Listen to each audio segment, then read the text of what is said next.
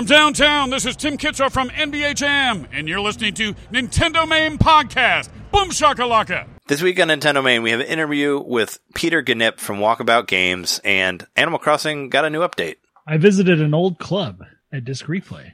Snitch to the nooch on Switch to the niche.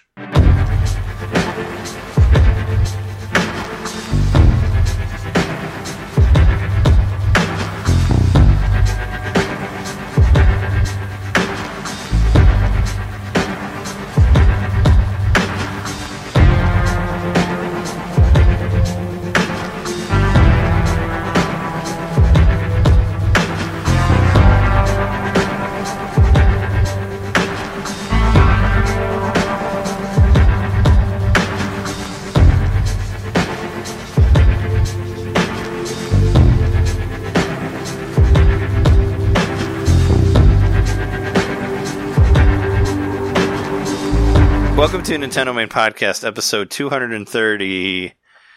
Your place for Nintendo news from Nintendo fans like yourself, which is us. We are your hosts. I'm Trey Keo Mirage Sessions Johnson. I'm Jeremy. Paper cut to the heart. Mikowski. And I'm John Sailest Knitter. How's everybody doing? It's been uh, it's been it's been a bit of a day, but we're we're here. We're here to bring you stuff. It's been a day. Yeah. Let's start off the actually before we get into what we bought, uh, we did we did an awesome interview with uh, Peter Gnyp of Walkabout Games, who's produced um, Liberated, which is an excellent game on Switch, which I will talk about in our game stuff. But we're gonna we're gonna cut to that interview right now. So let's go.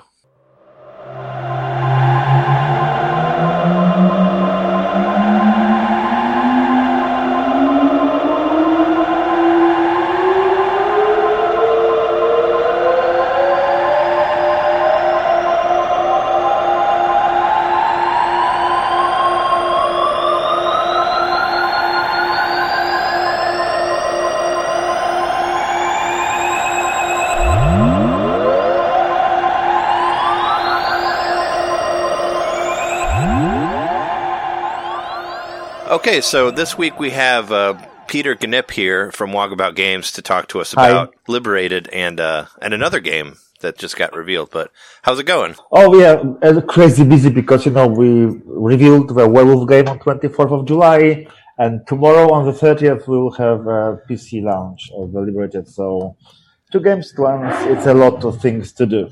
Yeah, yeah, All during a pandemic, too. Yeah, yeah, pandemic. Yeah, yeah, and and that as well. it's you, you you can see uh, we just released today uh, the dev diary for the werewolf game. So you can see that our lead designer looks like a werewolf now because he hasn't been a hairdresser for six months doing the game at home. So he literally became werewolf, and we are Okay. laughing that to, to, to do a werewolf game, you need to become one to understand. Yeah, that. he's a Yeah. method producer. Yeah. There you go. Yeah, that's that's kind of how I feel. I've been falling in, in into the lycanthropy uh, lately as well. So yeah, so tell me what you did with uh, Liberated. On both Right. games, I'm, I'm, I'm, I was head of a biz dev. I did PR and marketing, so everything related to showing the game uh, uh, to both media, gamers, content producers, but also like uh, doing some uh, design uh, consultancy with, with with the team. So were, you you were able to work with them like from the beginning, right? From the from the No. I joined. I joined like a year before, and Liberated was in works for two and a half year. But it took some time to work out the formula which would work best with with this playable graphic novel. Because at first it wasn't 2.5D, we didn't have this noir look, so there was a lot of a lot of thinking how to how to combine the comic book and the video game. Because this is this isn't a new idea, but I think nobody did what we do because usually you take like one element, like in Comix Zone, you have the Mhm. comic book as as a gameplay, right? You use the frames as a gameplay mechanism. Mhm, right. Other games like 13 use just the, sti- the, the, the, the aesthetics of, the, of comic book. You have like, or also have like a panels which are cutscenes like in Max Payne, or um, or you just do like in the Darkness or other Avengers game, you take the comic book hero uh, and put in the game or, or comic book story.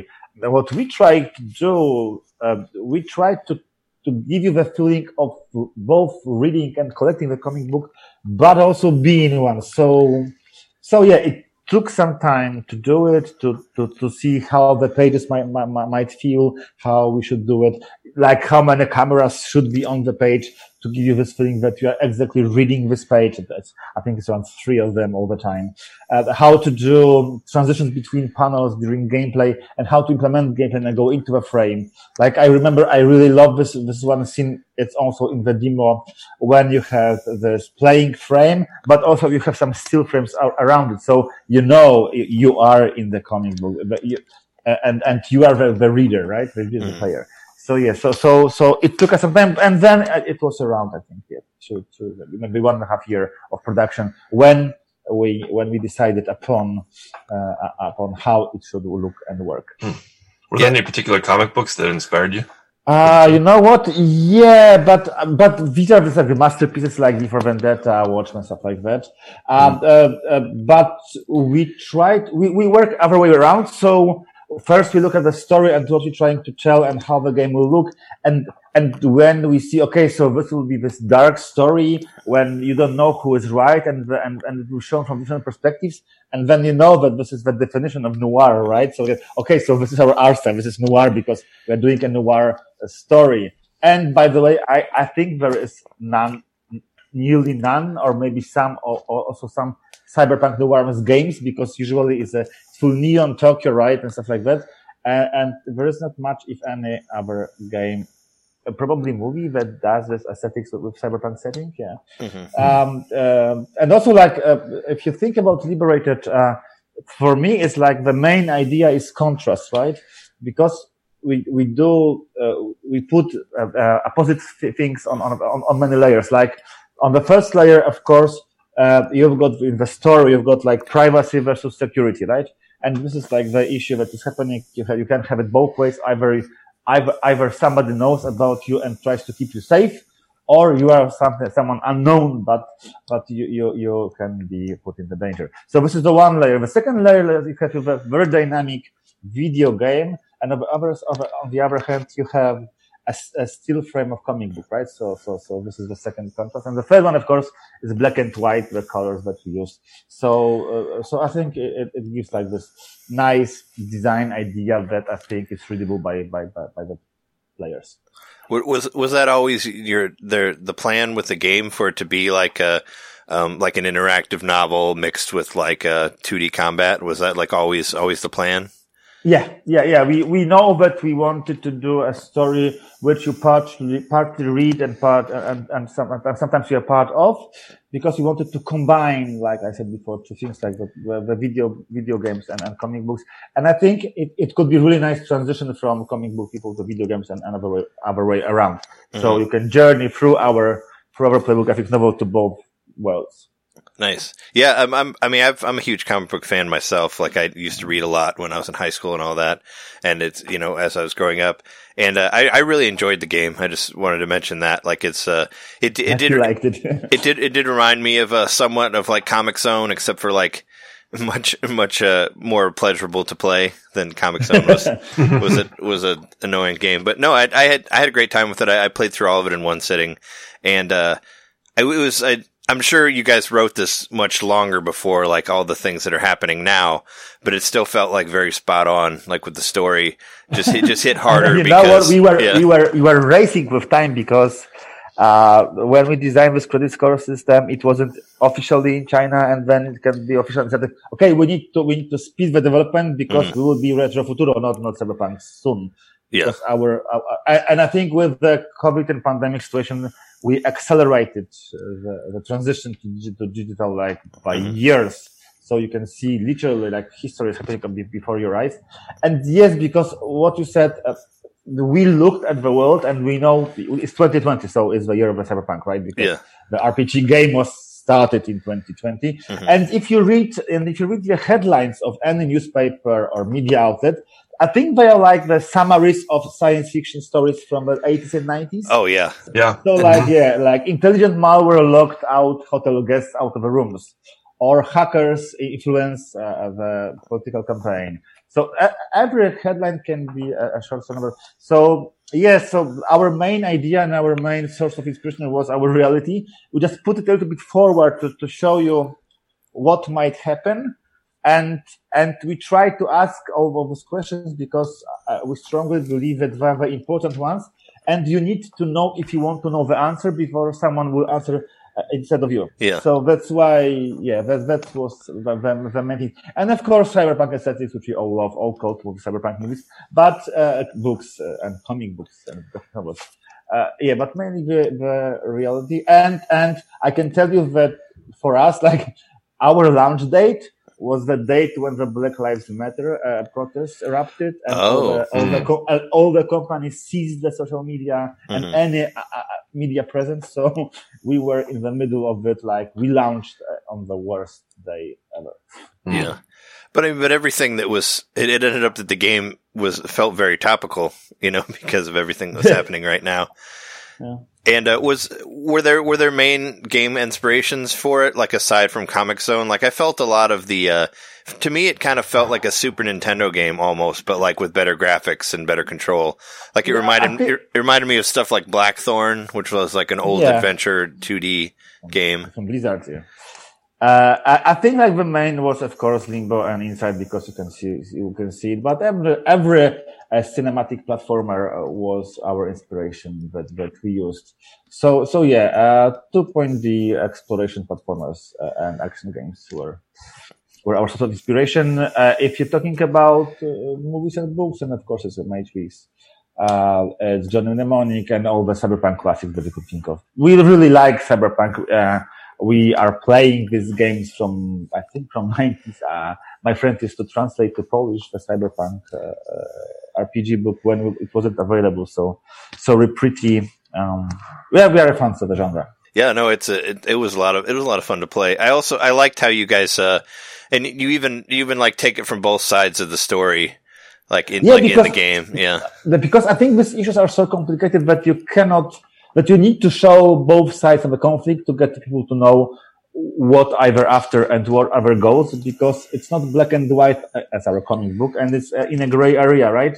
So, um, especially you can ask, uh, as I said before, like the question you, you could ask yourself, will you install the tracking app to make you safer from the pandemic? Mhm. And this is a question that that that is relative, and it's not. There's no easy answer, right? Because you allow people to know what where you are or who are you meeting with, but in a way you are helping to fight the pandemic, and you might be safer or no if you were exposed.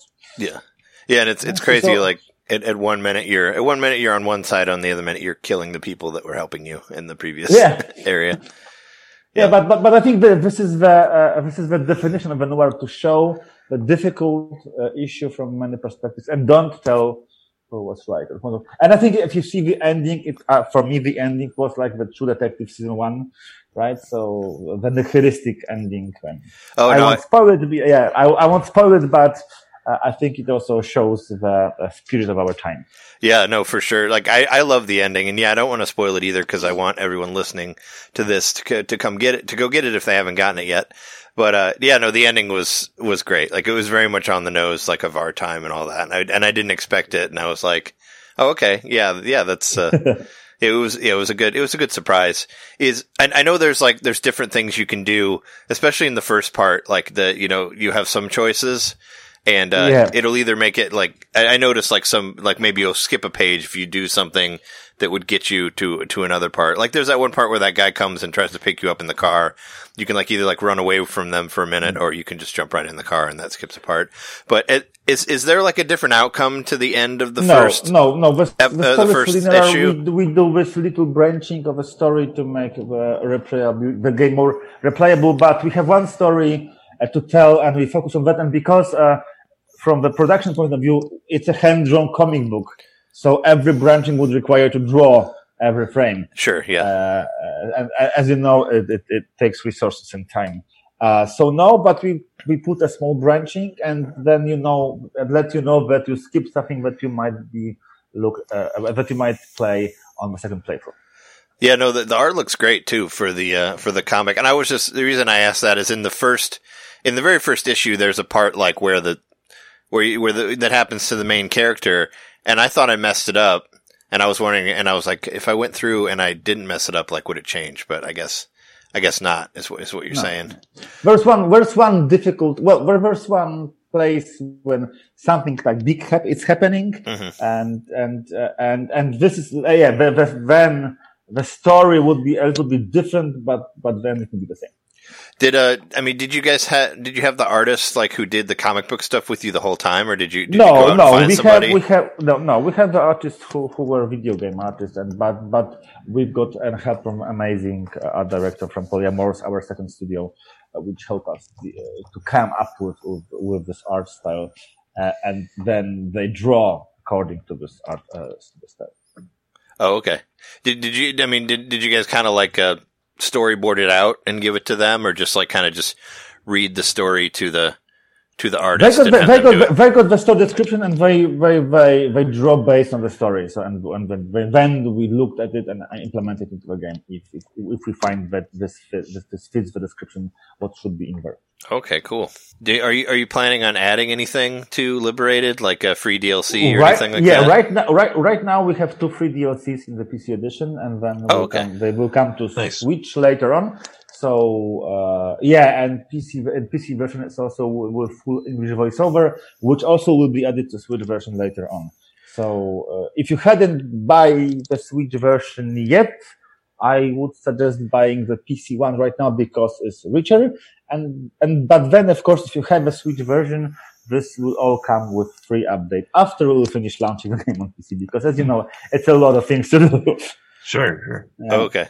So do you? Since we're a N- Nintendo show, um, can you tell us anything about uh, working with Nintendo and, and what's it like to launch a game on the Switch?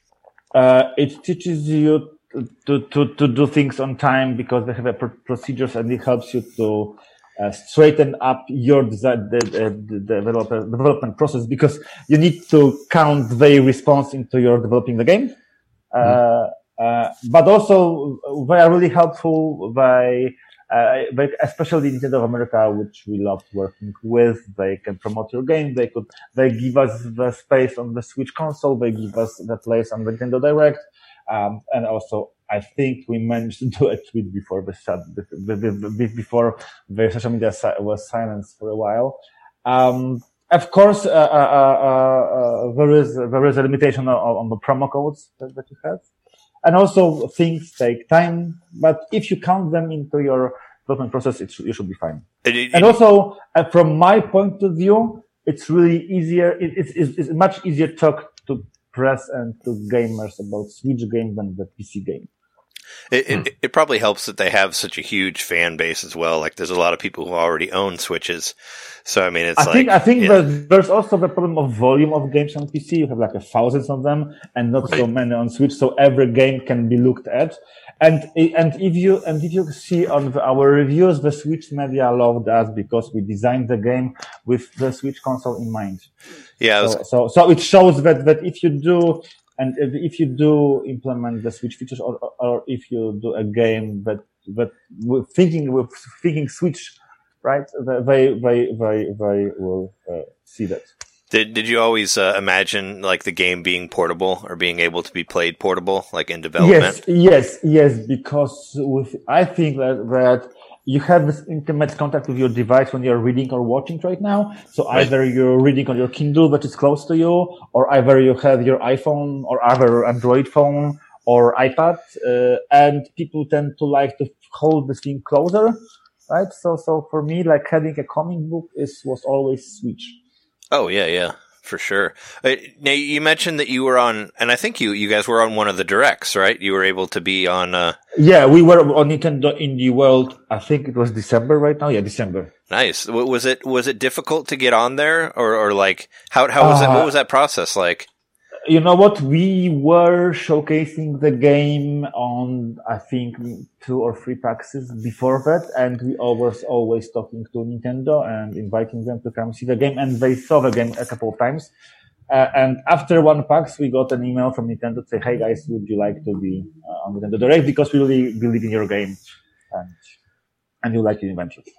That's that's awesome. Yeah, no, Yeah, that, yeah. that- Yeah, I'm I'm sure that. of course you say yes to that. You Yeah. would say no. yeah, Uh, yeah. and, and I think for us it was a breaking point because then the game, the people started to to notice the game uh, uh, and to see it and remember the name, and they came to us and say, and when we went to another park to say, okay, I saw your game with the direct, So, so yeah, so, so for us, it was like a huge breakthrough. So I recommend everyone, if you can go into indie world, do it. Yeah, definitely. Um, I'm sure, I'm sure you guys have done well on the eShop thus far. It's, it seems to be, it seems to be a pretty good, pretty good place for indies on, on the Switch. Um, yeah, no, though that's awesome that, that you got, that they got you into the, into the direct. Um, you, you don't have to talk about sales whatsoever, somewhat. But, I, I can't. yeah, I figured you can't. But I mean, you guys are doing it, it's. yeah, I'm sure it's been uh, good. We are right? okay. I can say that. Yeah, I. Uh, I mean, I came. af- I, I came across. Uh, um, the the person the person that I was talking to that, that brought me to you, uh, Christoph. I, I I came across him on another Nintendo group, just promoting just promo- promoting the game, and I remembered seeing it on the on the direct, but then I'd forgotten a second a second about it. But but yeah, no, that I mean that's how I was able to get a hold of you guys was was through him, just even putting stuff up in a Facebook group, which is which is great. But yeah, no, I mean that's that's awesome that you guys were able to get on on an actual direct. I feel like that would be a big would be a big Yeah, would was, be a big yeah. push for it. And, and it changed our thinking also. So now we know how much the support of first party or huge partner means to the game. So, so yeah, right now we know how early you need to talk to, to these, to these guys to, to make something happen even in the middle of the development. Yeah. Uh, are you so as far as the DLC that's coming to it? Do you think it'll be out this year for Switch? DLC will be out tomorrow. Out uh, for the Switch. Yeah, I think this year, maybe, maybe even not so far away. Uh, but I will know for sure. I want, I don't want to announce because I need to know for sure when we will stop doing the PC for a while. Oh, sure. Yeah. Uh, yeah, be- because we we frozen the PC to do the Switch the, when we launched the Switch Mm-hmm. and work on the Switch, and now we need to do PC right. So tomorrow we are launching. We will see if there are any bugs that need fixing and are critical. If not, we will move to deliver those things into the Switch. Oh, okay, cool. Yeah, definitely. Like I said, if anybody has it, like you know, stay tuned for that. And I, I follow you guys on Twitter, so I'm sure you'll put it up there once, once it comes sure. once it comes around. Because yeah, no, I'd lo- I'd love to play more stuff for that game for sure. Um, I think uh, I think we can move. We can switch to uh, Werewolf now if Yeah, you if you yeah. if you want to talk about that. Yeah, I, So- I love talking about Werewolf because it's my it's my game. yeah. Okay. Well, I, re- I really love World of Darkness, so uh, I'm really excited about doing uh, a, a, a werewolf and the first ever werewolf game uh, that will come out on on the, on the uh, consoles and PC. so this so this is coming to Switch for sure, right? At some point, the Werewolf game. Uh, it would be. I, I can say I I used to be a journalist, so I will say this one quote: "It would be a logical step for us Yeah. if you if you see the Wanderlust, our pre- the previous game from Different Tales, which kind of can remind you of, of, of Werewolf. It is on Switch, but we announced right now on Steam and GOG and Mac, PC, and Linux. Okay. But as I said, the Switch would be a logical step. Oh, sure, yeah. Especially you know after uh, after all of the good, you know, being you know Nintendo Yeah. liking you guys Yeah. and all that for Liberated, you know, I, I would Yeah. it would make sense. The the the other one that you said that was on Switch, that's Liberated, right? Or is there another one that's like the Werewolf one that's different? Uh, Wanderlust Travel Stories. Uh, it was it's a game done by the, our second studio called Different Tales. It was the first game, and it's a game about traveling when you travel different places and just explore the world.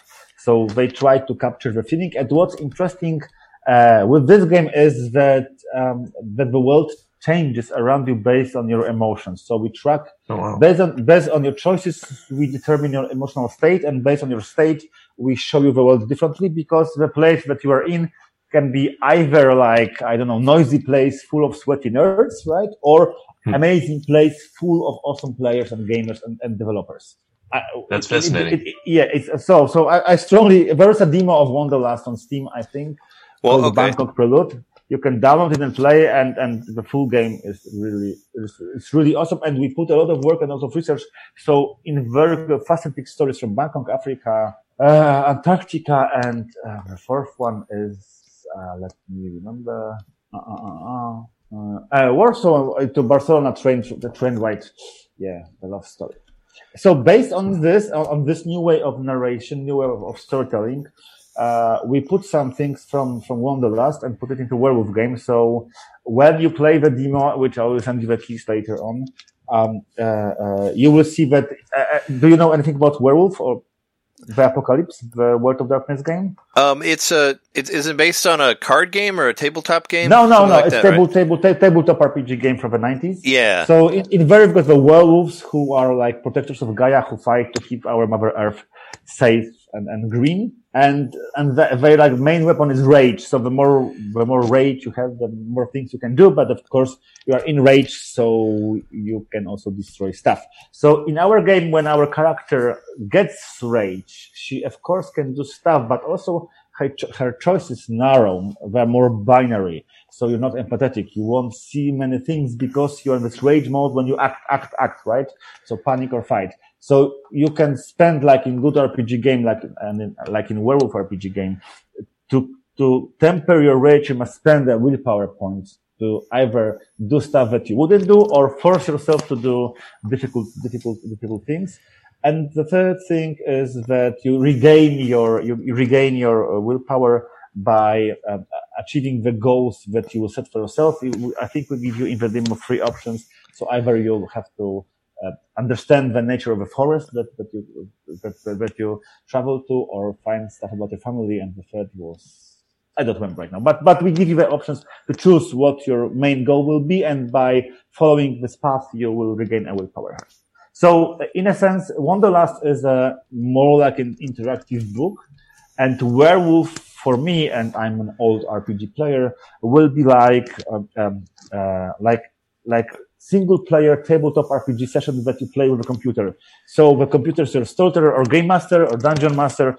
It tells you a story and asks you what you do, and you tell the computer what you what, what you are doing, and based on that, the story changes. And because this is a, a text-based a text-based game, not 3D graphics heavy, that means that we can do a lot of stuff and a lot of options. Uh, so uh, the, graphics is, is done uh, and illustrations are done in that way to support your imagination. And the text really changes based on your on your personality and behavior. So you can be with different people in different places. You cannot see some things. You can have no some so options or you can have completely different view of a character of a game. If you read the previews that are right now online on the web you can see that people see that either their character was this eco warrior Maya who came to Poland to protect the forest, or she was distant, frightened. She didn't know what's happening to her, and she was so like unfriendly, and even the forest didn't like her. How much choice do you get from the beginning? Is uh, you're comparing it to a tabletop game? So like, can you uh, can you like build your own character? Are there like different Uh, clans you you can be a part of? Yeah, you are building a character by playing. So there is Okay. predetermined predetermined uh, a character called Maya. She's 24. She's American. Uh, but based on your choices, you fill up your character sheet. So we tell you, are you brave, cunning, stuff like that. And based on that, you see the world differently and have different options to do. Uh, of course, part of the story is, will be linear, part will be, will be branching.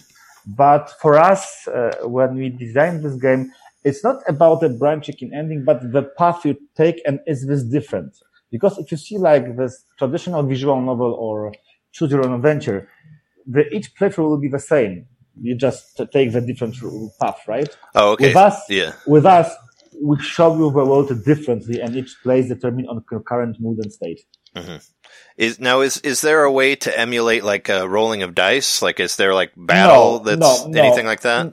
No, you do you just do a choice, and we check your stats and tell you can you do it or not. Or you can see that you would can, you would be able to do this if you have this rate or any willpower points or health. Okay.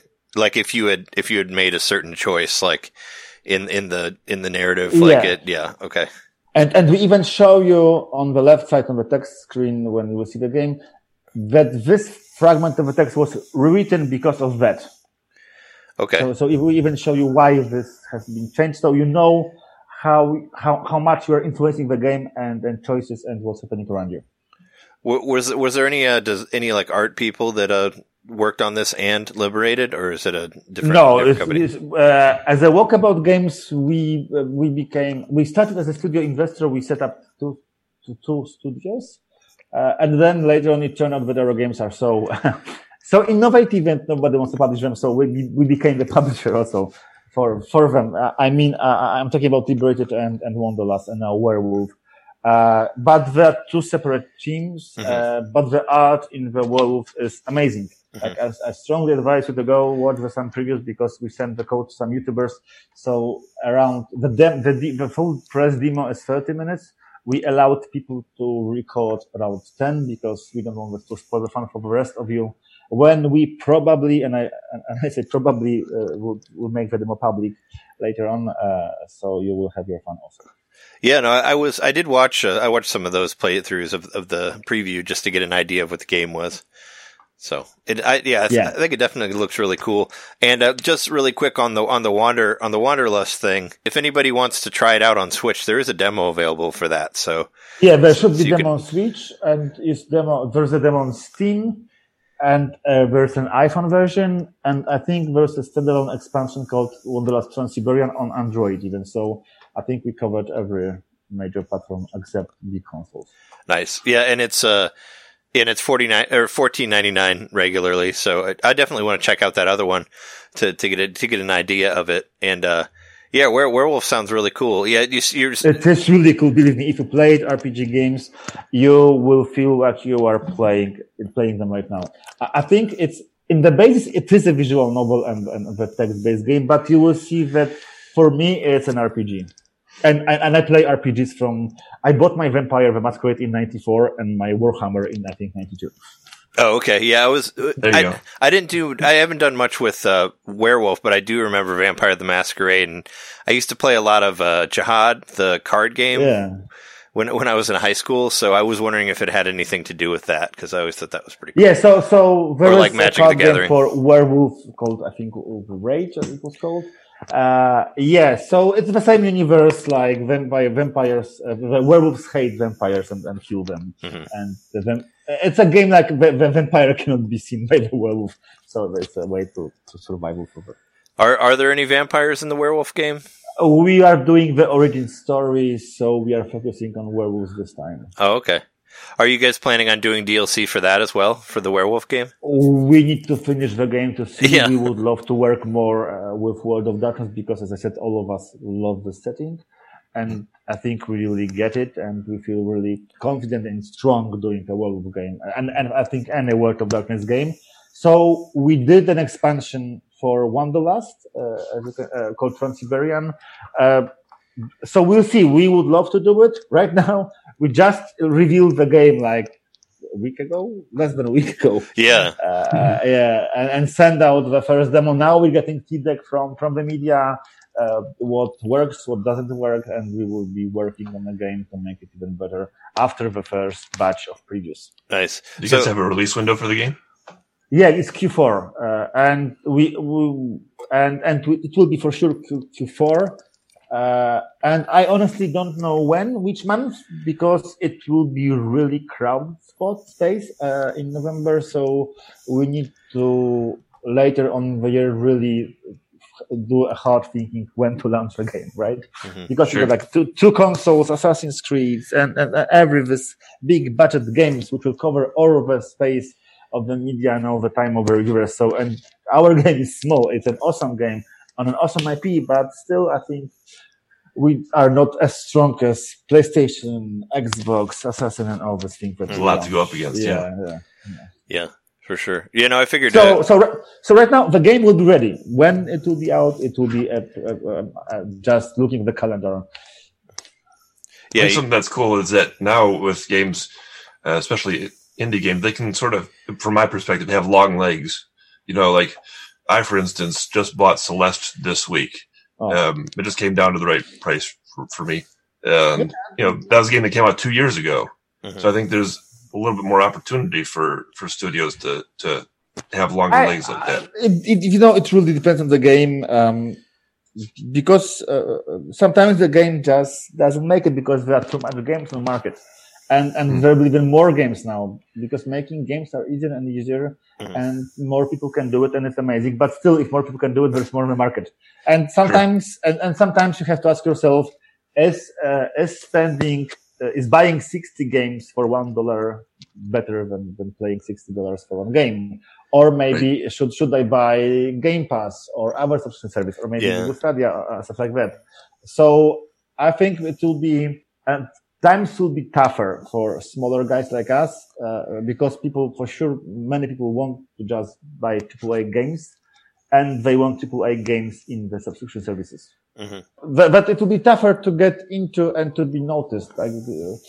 And it's a problem for indie games because because either you hit the sweet spot.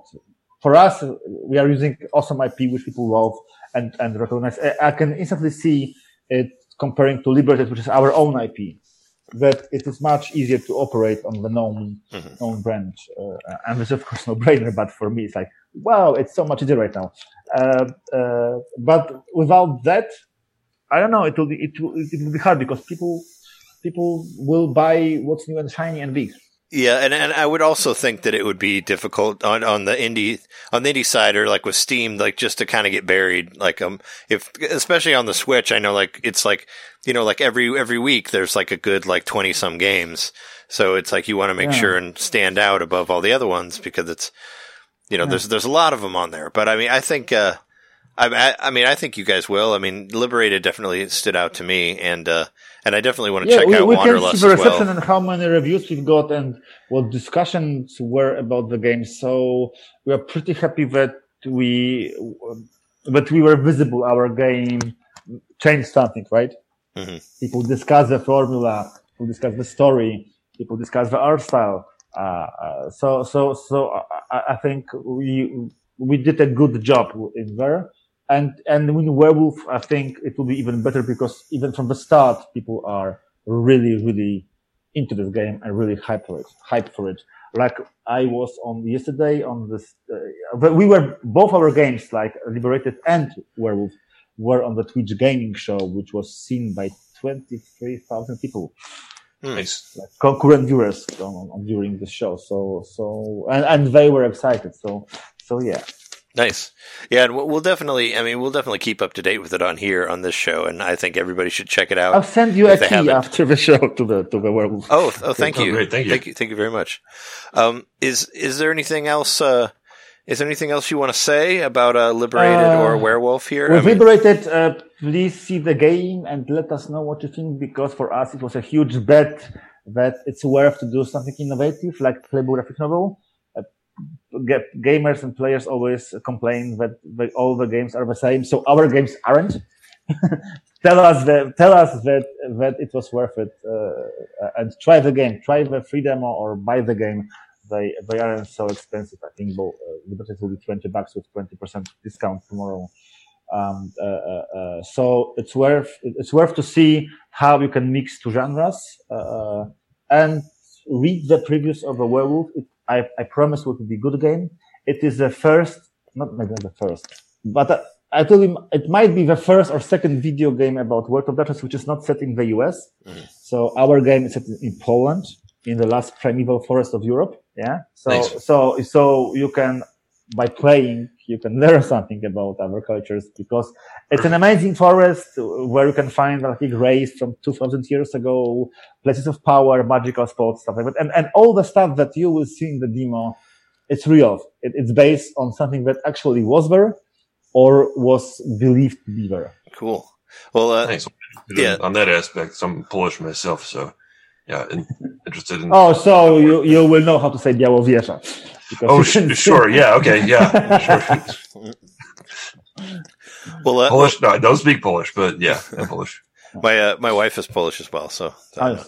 Um, uh, thanks for being on the show, Peter. Um, everyone who's listening to this, please uh, go check out Liberated and uh, Wanderlust as well on Switch, and keep an eye on uh, Werewolf on on Steam and and other uh, and other computer things like that. I think I think they all look great, and thank you very much for coming on the show and talking to thank us you. about them. Appreciate your time. Thank you.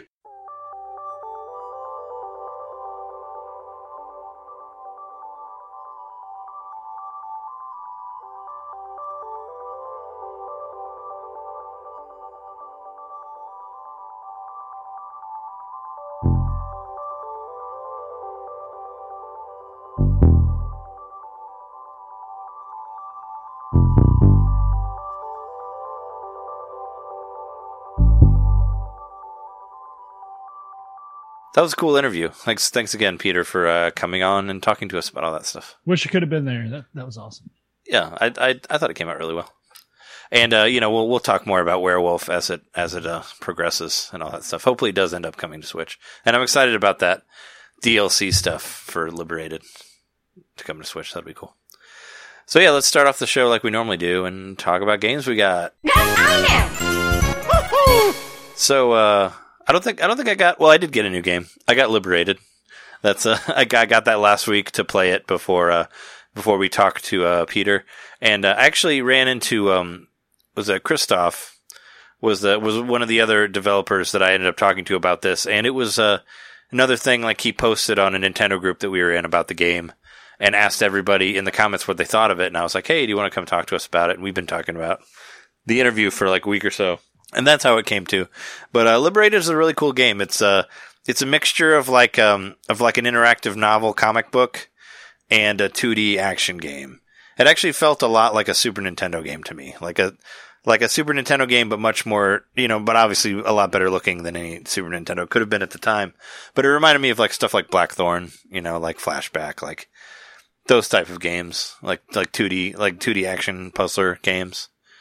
And uh, it's cool. It's it it's it's uh it's on the short side, but it's but this it's very well written. Um, there's four com- there's four issues that you go through of comics, and it, and they actually the pages turn like you move from like panel to panel in it, so it's not as like intensive as like um, it, it's it's it's not like a Comic Comix Zone. Comix Zone.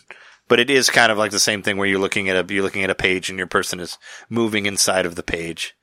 And there's also like different in, in the first issue there's different choices you can make. And I made a choice that like skipped a whole page. Like and if I would have made a different page different choice I would have had another page to go through. So it kind of like shows you like sort of where the path would go and all that. But no, I definitely recommend it and everyone should check it out.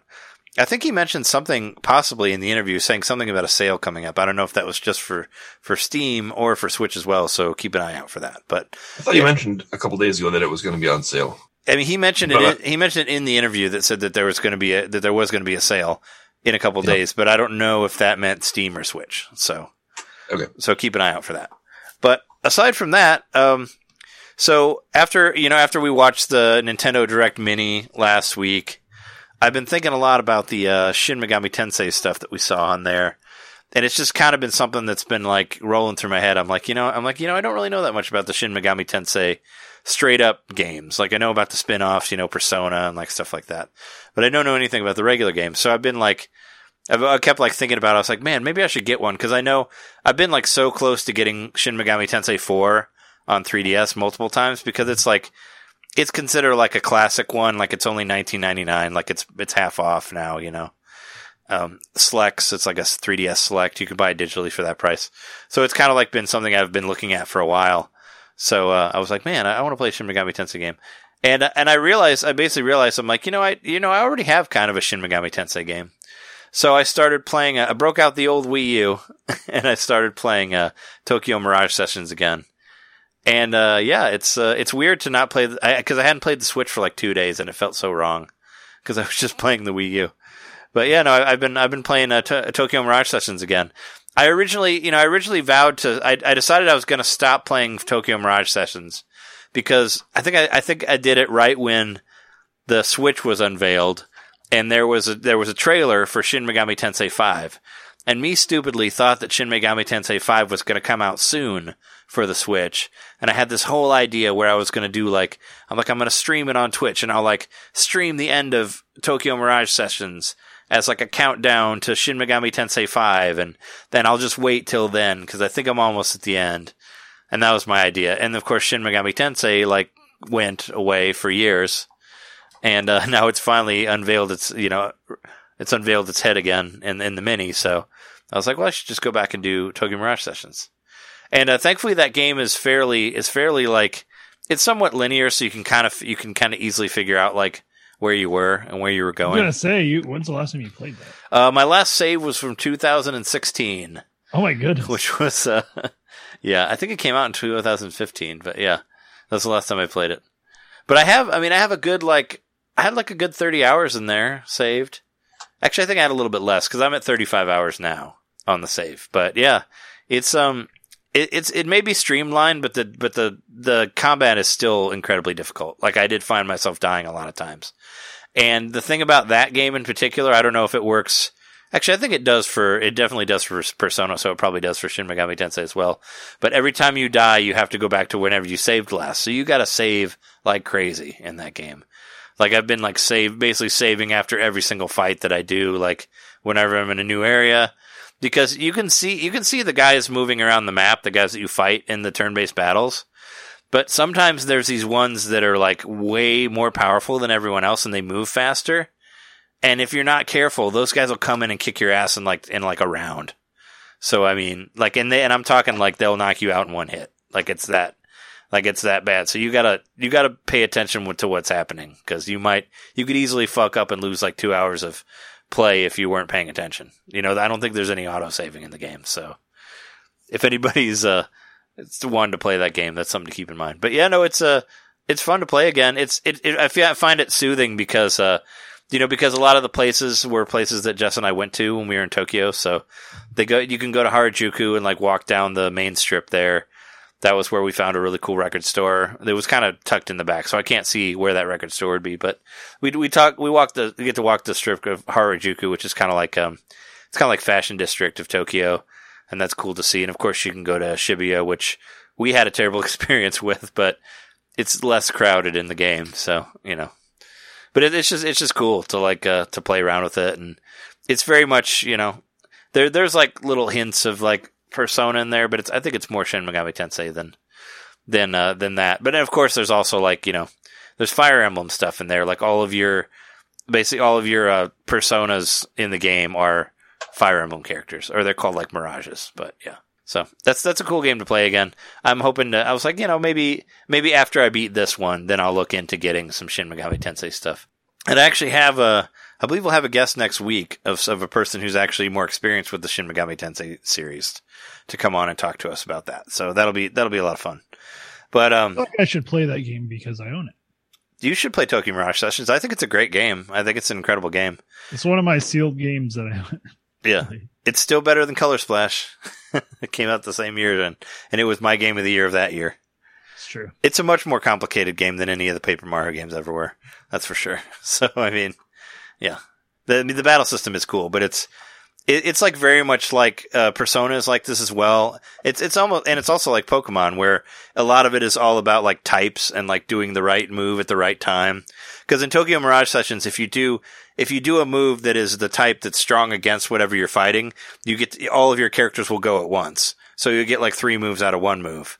So you want to try to like work it around that, and it, it'll tell you like which ones which ones are like strong against it, but you have to have used them once. Like if you come to a if you come to an enemy that you've never seen before, you have to actually test all of your all of your different type of moves on it before it will tell you what's what it's weak and strong against.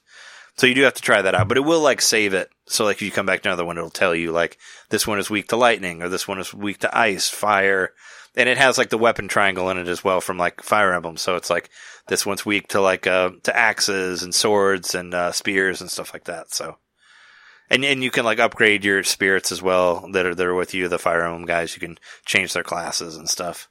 So yeah, it's it's cool. It's I still think it's really good, and it's got a great soundtrack. It's all you know. It's all about like idols, so slash actors. So you get to go to like TV sets and like movie sets and stuff like that. And the stories are all about like you trying to get this role on this TV show or whatever.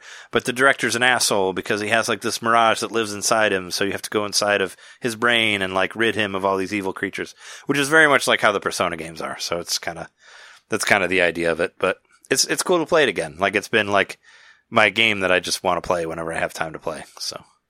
So yeah, it's it maybe that'll coax you to open it and give it a try if you if your Wii U had ever gotten reconnected after the move. You know, I'm sure that wouldn't be one that you set up first out of all, out of all your systems. I have not set it up yet, but I do plan on having it set up in the living room because we like to play classic Wii games and uh, you know all the shooting games and stuff, and so I, I like to have that set up in the living room with the sensor bar on that TV backwards compatible. Yep, exactly. So she also had uh, Shauna has a Wii. We've never actually played her Wii at her house or whatever, but she has a Wii and she has some other games too that we've just never busted out. But she's also got some uh, Super Nintendo games that we've got access to now, and Ooh. yeah, we have all the Donkey Kong countries now cart in cartridge form. Nice. But um, she has some like Just Dance games I've not tried on the Wii that we might bust out and play together. And yeah, I'll have the Wii U set up pretty pretty soon before you know it. And now the way the yeah, I've started to get my setup together, and that seems like a good game to play from the living room. Yeah. Well, Just Dance. You need more space. Or You guys are in an apartment, yeah? We have a house. yeah, they, they got a house. That's cool. why I have a yard. they got a yard now. Oh, right. Yeah. Mowing. That's right. He's mowing Yeah. the lawn and everything. Yeah. Yeah, we we uh, Suburbanite. a three bedroom house. So we each have our own office and then the bedroom and then we have a sunroom. It's pretty nice. We have a back door, we have like a porch, a yard. Nice. Porches are great. Porches is something that uh we really really miss having in the quarantine here because it'd be nice to have somewhere for us to hang out outside that like isn't at a public place. You know, Mhm. be nice Right. to just sit outside and have a beer or something instead of just sitting in the living room and have a beer like we like we've been doing. You know, just be nice to have something to somewhere to sit. I mean, we have a backyard, but our backyard's kind of trashy. Maybe So- next week Jeremy can do the episode from outside and we can just kind of like bask in the presence of his backyard from Zoom. and Pretend that we're there. Yeah. I It's mean, not like it's not an actual backyard. It's more of a side yard. Uh, whatever, it's still outside. If it if it has like an air porch area you can stand on, then you've uh, then you've won. Right, but I do have an actual like uh, deck style porch that has room for chairs and a table and stuff to sit on, and I'll have eventually have a bigger grill that I'll put out there. It's gonna be nice. Cool. So moving on from uh, Tokyo Mirage Sessions. What was it? I played I played Bug Fables a little bit more. I, st- I still like that game, but I, I kind of got lost. I'm like in an area where I don't really know where to go. It's actually happened a couple times in that game, and I, I've also kind of noticed it is like it is very much like the the old Paper Mario games, but I think that's kind of some of it's to a detriment to that to that game because I guess I've played so many RPGs that let you like warp wherever you want to go, and I forgot that you can't that you can't do that in Paper Mario games, or at least you hmm. weren't able to in the previous ones. I don't know if the new one has that or not, but you have to like. I mean, everything is connected. You got to go through one area to another one, and there is like shortcuts, but it's not just like Right. I'm kind of used to stuff like you know, like Crosscode or, or like Crosscode or Xenoblade, where it's like you can just like point right to the, you can like go right to any part of the map pretty much whenever you want, and I you just like you know go there. Breath of the Wild's not a, a true RPG, but I mean that game. But you can do it in there, too, yeah. Like you can go wherever you want anytime if you've been there before. I mean, even when I was, there were points on Animal Crossing where I'm like, man, I wish there was a warp in this. I don't want to walk to that other area. I do wish you could like. why can't warp pipes be an item in that game? Yeah, and you could just set Or up be set warp to one area. Yeah, that'd be great. But I mean, but yeah, it's like a I don't know. I, I was kind of I was noticing that that it was like Paper Mario, and then I started thinking about old Paper Mario games, and I'm like, I'm like, did I read? I'm like, did I ever really actually like those games that much, or did I only like them because there was a big void in that system at the time of RPGs? And and right now we have a wealth of RPGs on the Switch, so maybe that's why I don't care as much for for the new one or it's just like there's not a place for it right now in, in what I'm playing, you know. So, but I, I still I still want to play more more bug, bug fables. I just kind of got to a point where I'm like, I don't know what to do, and I'm like, I think I feel like I've gone everywhere. So, Oh, you're, yeah, you're stuck. also I was thinking about all the Shin Megami Tensei stuff, so I started doing that, and I had to play Liberated, which was my beat of the week for the week. So I got another one of those in the can for Liberated. Did you feel any specific way after you beat it?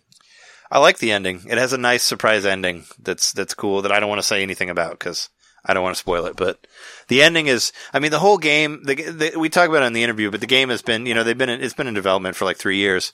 But the fact that the game is about like you know uh, government oppression and like uh, you know it's it, it's basically what we're living in right now. Like it's it's a sci-fi novel, but it's now. So and the ending ve- very much seems like how it would actually happen if those events did happen. So it's it's cool. It was kind of one of those things that I'm like, oh, okay. I mean, if you want to spoil it, I streamed it on Twitch. You can check it there. But yeah, um, I started playing Night in the Woods again with Jess because um, I was doing a WRT Radio live on Saturday, and I was doing an indie episode, and I had a song on there from Night in the Woods, and I'd like forgotten about that game, and you know the Die Anywhere Else, which is like one of my favorite songs in that game, and uh, we started playing it because I thought she might be into it and yeah, we've just been kind of running around uh, doing different stuff. And I know, wasn't there like wasn't there like some controversy with the creator of that that we talked about in the past Well, Do you- not do you remember? better. of Night in the Woods? Yeah, he died. Yeah, He died. Mhm. yeah, he did. Oh, I I think didn't, he committed suicide. Yeah, there is some some pretty salacious, or uh, salacious is the right word. It, it, they, it was bad stuff that he was being accused of, and yeah, yeah, it was not. It's not pretty. Yeah, I could. I remember there was something involved with it, but regardless of that, I I still like the game. I think it's, I think it hits home more than it did before because I feel like a new feeling of stuckness where I felt like you know it's the story is about May who's who drops out of school and she's stuck in this crappy town, you know, with no future whatsoever. Mhm. And uh, that's kind of the same thing. I mean, Chicago isn't a crappy town, but I'm also I'm also stuck here with no sort of future as of right now, as I can tell. So, I mean, it, it hit a lot harder this time. But uh, yeah, no, I, I think I kind of wonder what yeah. going back to that game would be like now, Yeah. knowing like, of course, all the controversy and the, the all the tragedy surrounding it in, in the Yeah. real world, and then just also like you said, like what we're going through now. Mhm. But But- it might be worth a revisit. sometime. Yeah. But I thought I thought Jess would like it because there's not really, you know, you can't die in it. There's not a whole lot of pressure like to do, and you can kind of do different things. Even though you don't have, I noticed that you don't have as much freedom in it as you would think. Like we did, she went to the party and like she's like, I don't, you know, I don't want to get drunk, but you have to. Like you have to get her drunk, like for the story to mm-hmm. progress and stuff like that. But that's sort of that character's thing. yeah, that's kind of yeah. So it's not fully open ended, but also it's I, I forgot it's I forgot how pretty it is. Like it still looks really good and all that. But yeah, no, she's been enjoying it, so we'll probably we'll play more of that. I mean, we'll at least we'll play it all the way through. I'm sure it's not that long. It's only like eight hours. So so yeah. There's I forgot to mention it last week, but there's a there's a free fighting game on Switch called Fantasy Strike Oh yeah, it's um it's uh, I I basically played through the tutorial mode and then and then like didn't want to play it after that because it seemed way too complicated for what I was expecting. I was hoping it was just kind of be like a Street Fighter type game, but it's like it's it's kind of more like Smash Brothers in the in the way that you like just hit a button in a direction to do a move, but it also has like its own like sort of weapon triangle thing in there, like Final Fan, like uh not Final Fantasy, like Fire Emblem. You know, so where it's like if you do this move at this time, but the other person does this, they'll reverse you, and it's incredibly complicated, like for a free game. But it looks good. I I think it's it looks a lot like the new soup, like the new uh, Street Fighter, like the Street Fighters, um, Street Fighter four and five games, like that art style. Also like the new uh, Samurai Samurai Shodown. So it looks good. It's worth fucking around with if you want a free fighting game. I didn't get online because I felt my brain was kind of exploding by how, by how complex the game was. Whereas like once I got through all the tutorial stuff, I'm like, I have no idea what to do now. But if if uh I don't know if you want like a strategic fighting game where you don't have to remember move sets necessarily, it's an interesting one to check out. Like I had, I had just seen people talking about it on Twitter, so I checked it out. Um, I played around with that.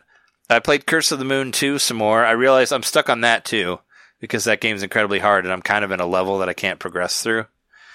And uh, there's actually a new update update that's coming out like today that's making it's the a game nude update. Nice. there's a new there's a new update coming out today that's making the game even harder. So for anybody who thinks that it's too easy and thinks that I suck at it, there's a, they're adding a legend mode or legend style, which will basically add more enemies to the game from what I saw of the footage. So if you thought this game was too tough, well, what if there was another enemy that was shooting stuff at you while you're trying to beat a boss? That's basically what they did. So yeah. But I mean, I hope to get through it. But yeah, I was really, I was just not. I liked the game. I was just not. I was not progressing progressing anywhere. So I'm like, uh. Um, uh, we played more Billion Road. That's that's still fun. The multiplayer game. I played the single player for a while. I actually was able to beat two of the Nemesis, which are the giant Godzilla characters that come to Tokyo to destroy it. I never actually destroyed any of them, but there's this one monster that you get that will it's like it only the, it rolls a die that only has ones and eights on it, and if you land an eight, you'll automatically kill a bo- kill one of those monsters. So I did that, and I also got a I got an award for having a hundred a hundred pieces of property in the game, which is insane. I didn't know I had that many, but yeah, I mean, it's it has like a single player mode that has like ninety nine years in it or something like that, and I think I'm like ten years into it or something, but it's still it's still pretty cool. Um, the main thing, or not the main thing, but just came out today, hot off the press. The Animal Crossing update is out. And I have to say, my big takeaway about it is Why the fuck did they? Do you have to like do dream ad, the dream address in there? I'm really upset about that. If you, Yeah, I don't quite get it. if if It's you, like yeah, if anybody didn't see it, this is part of our news, but we'll talk about it now because I played it. Um, if anybody didn't see, there there was a two minute there's a two minute update video on YouTube about it, and it's like, oh cool, we're gonna bring this Dream Suite in there from from uh, Animal Crossing New Leaf. I'm like, cool. So we it updated at about like nine o'clock tonight, and Jess and I were messing around with it, and they basically they send you a dream bed in the in the mail. You have to put the dream bed in your house. You can't use it in the town anywhere. I already tried that, didn't work. So I basically took out one of my beds and replaced it with the dream bed. But once you get in there, the only way, like the dream, you know, the dream suite used to be a way for you to visit like random towns that you've never been to and just see how they built their towns and all that. But, uh, and it wasn't like this in the 3DS one. The 3DS one, you could actually go to random towns. But this one, you have to have a 12 digit number to go somewhere, which is kind of like, why? Like, I don't understand. Like, what's the difference between this and a friend code and actually visiting exactly. this person's island, right? I know it's Yeah. a fake version of the island and you can't take stuff or whatever. Yeah. Like, what is the point? I guess, I mean, one, one th- difference you could say is that the person doesn't have to be in their island for you to be there. But also it seems like, and you also, and you also can't like look at your friend list and just like go to their island. Like even if they've been to your island. Yeah, I've got a friend list already. Why can't I just like, Yeah. hey, go to my friend's island and Yeah. Dreams Island or whatever? This is like, I, I was totally confused after I got on and I realized you can't do random. What What is the point if you can't do random? Yeah, I thought I thought it was going to be like a replacement for the for the street pass. You know, like in the 3DS one, you pass Oh, there's no somebody. random. There's- no random. There's no random. You can't go to a mystery island or a mystery I've town or played. whatever. Yeah, I've only. I was playing it while Trey and I were sitting here, but I played about five minutes of it, and uh, I haven't actually done anything. I just got through. But I am. At, I am at your island, John. I, it's Oh, you are? Okay. But I put in the code that you posted in Slack, so Yeah, I oh, I'll went actually to check that out here in a second. I, I went to Jess's island and she was playing also, but she wasn't there. But we were both in the house and we couldn't Oh, see each weird. other. It was like it's like I'm a ghost, and like and like you go around and talk to the villagers, and they all say that you're in their dream, like you're just dream person. I'm like, this is weird. This is really weird. And I see bugs and I try to catch them, but I got no tools. Like they don't let you take anything with you. You have nothing in your pockets. You can you can like you know you can pick stuff up off the ground like shells, but that doesn't come back with you. It all disappears.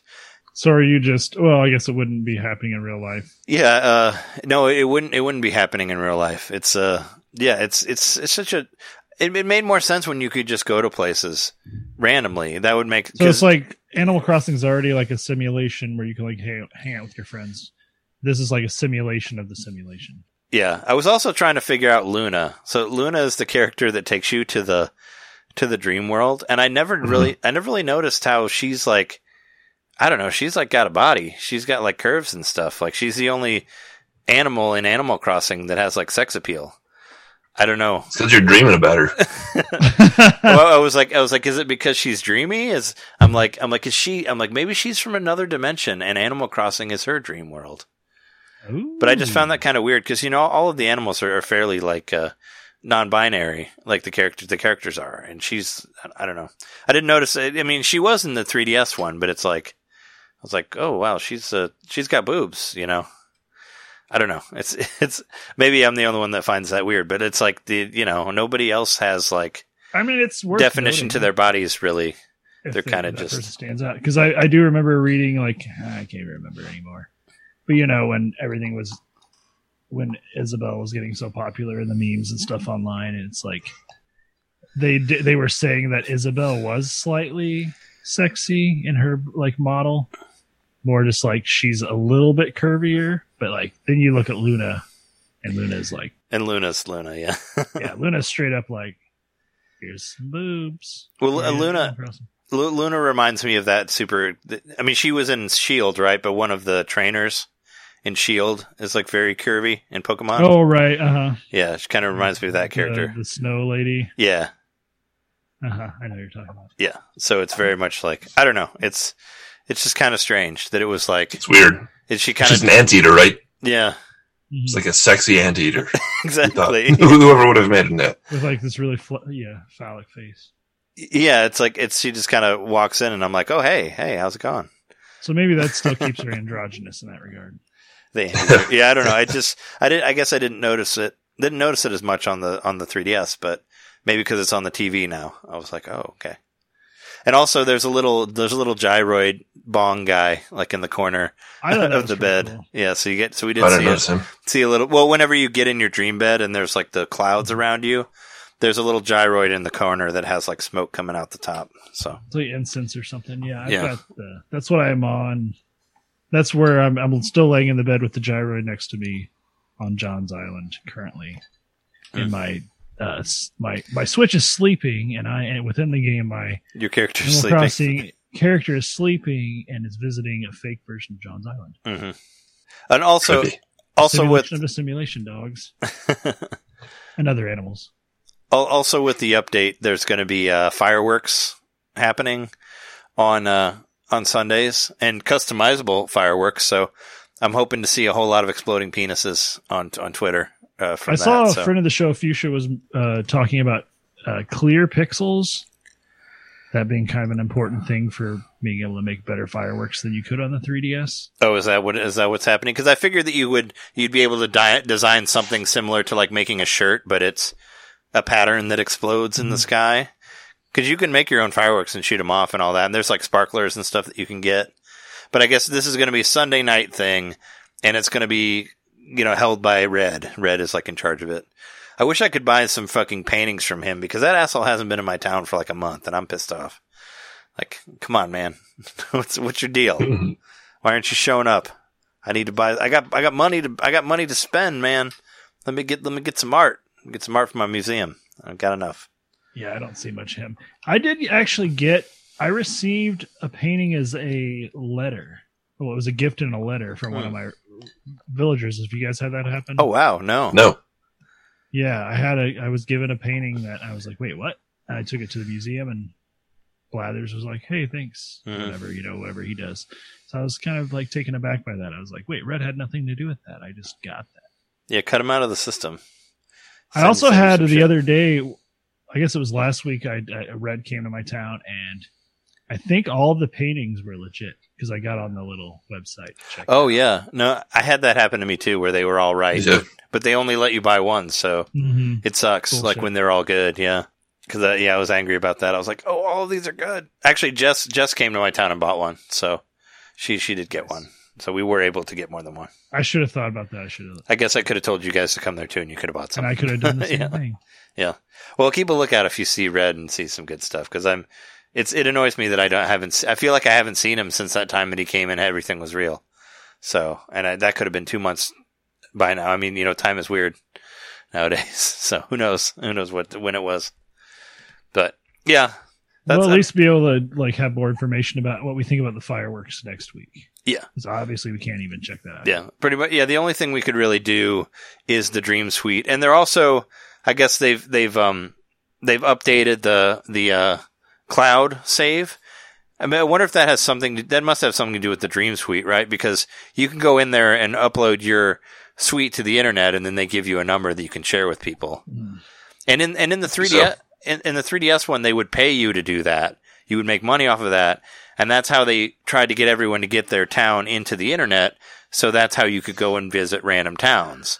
So it's so weird that they didn't that they took that out. What were you gonna say? I thought you said I thought you were gonna say something. Nope. Oh, I thought I thought you said I thought I said I thought you said something while I was talking. But yeah, that's that's that's what I've been doing.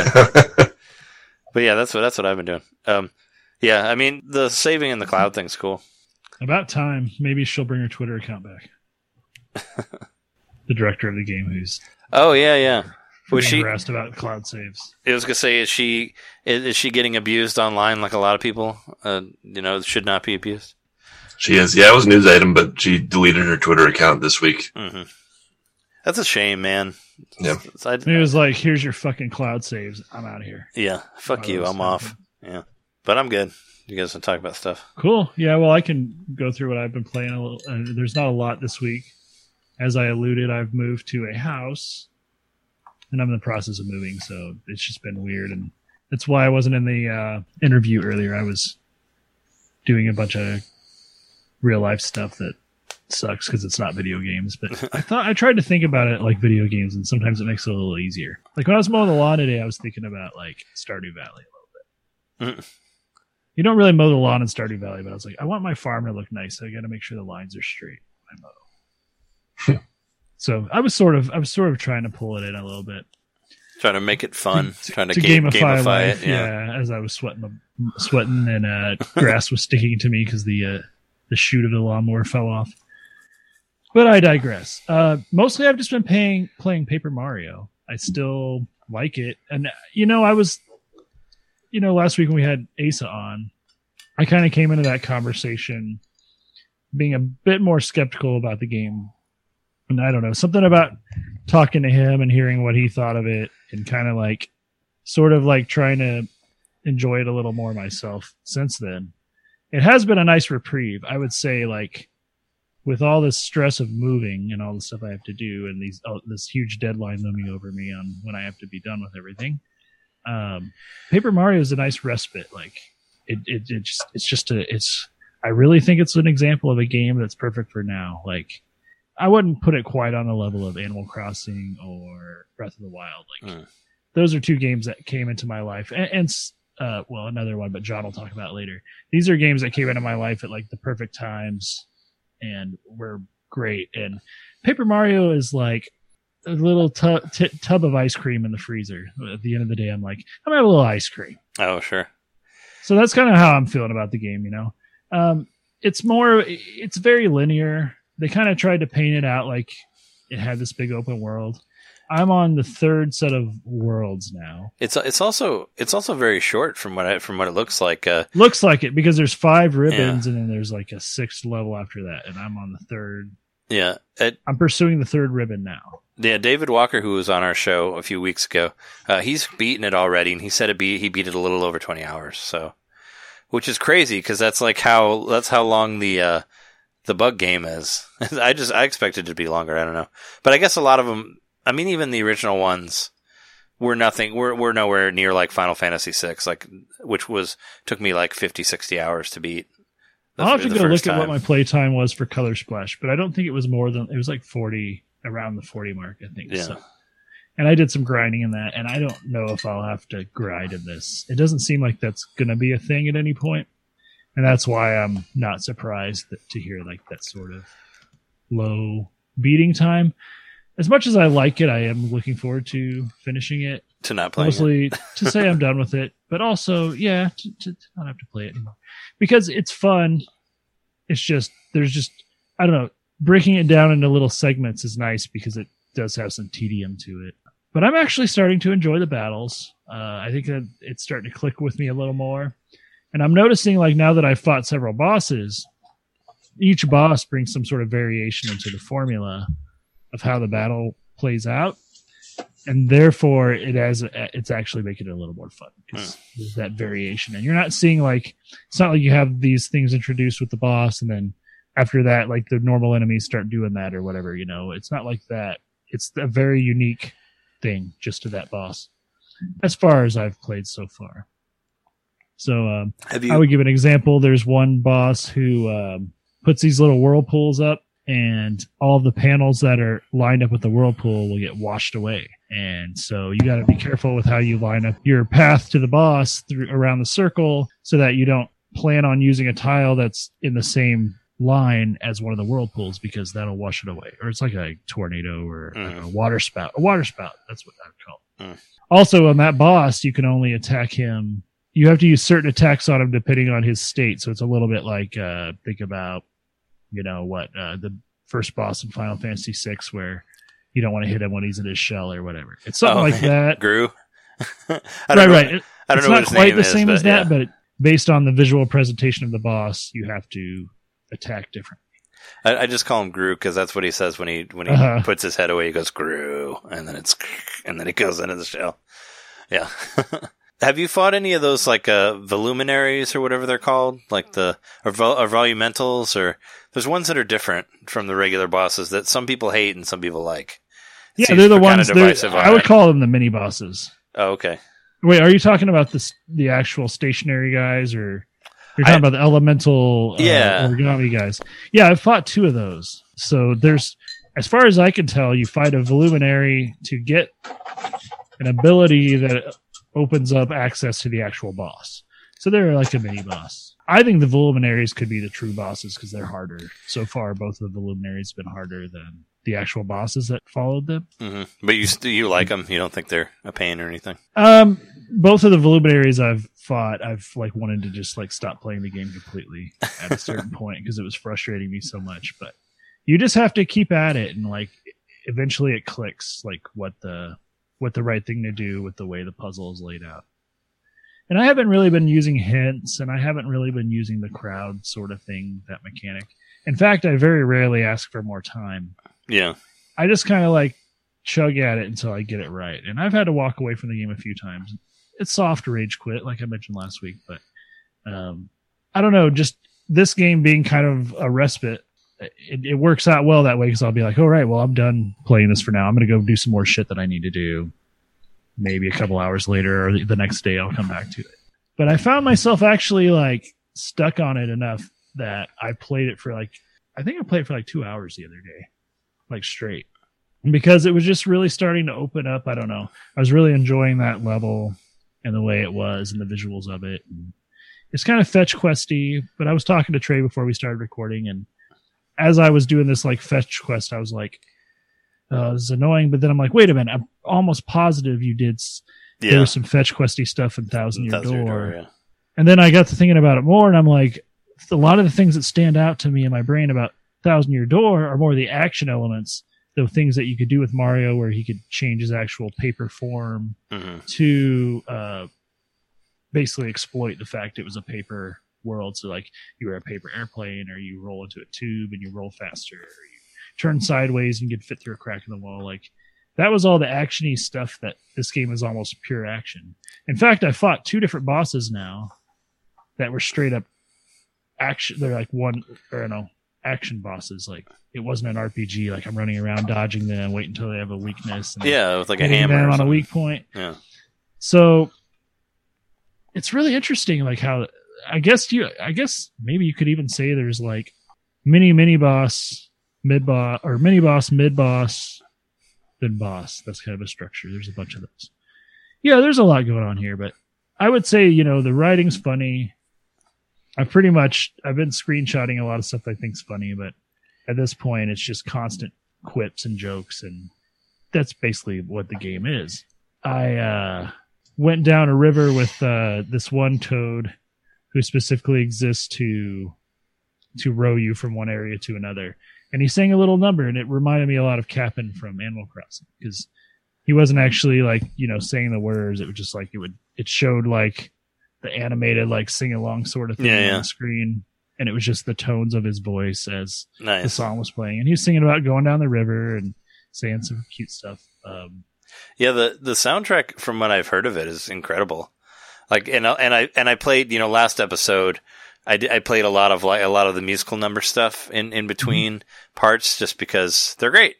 There's a lot of like you know there's like some of them that sound like you know like anime intros or just like they're all over the place, but they're really really interesting. Like I, I think I used the part that you talked about uh, with the singing tree and all that, and there's a lot of really charming stuff like that. So I I feel like it's probably a lot of it is just like doing the you know doing the parts to get to those parts. Like that's be kind of what I would be playing it as is just try to get to the interesting parts and everything else is kind of filler in between. You know.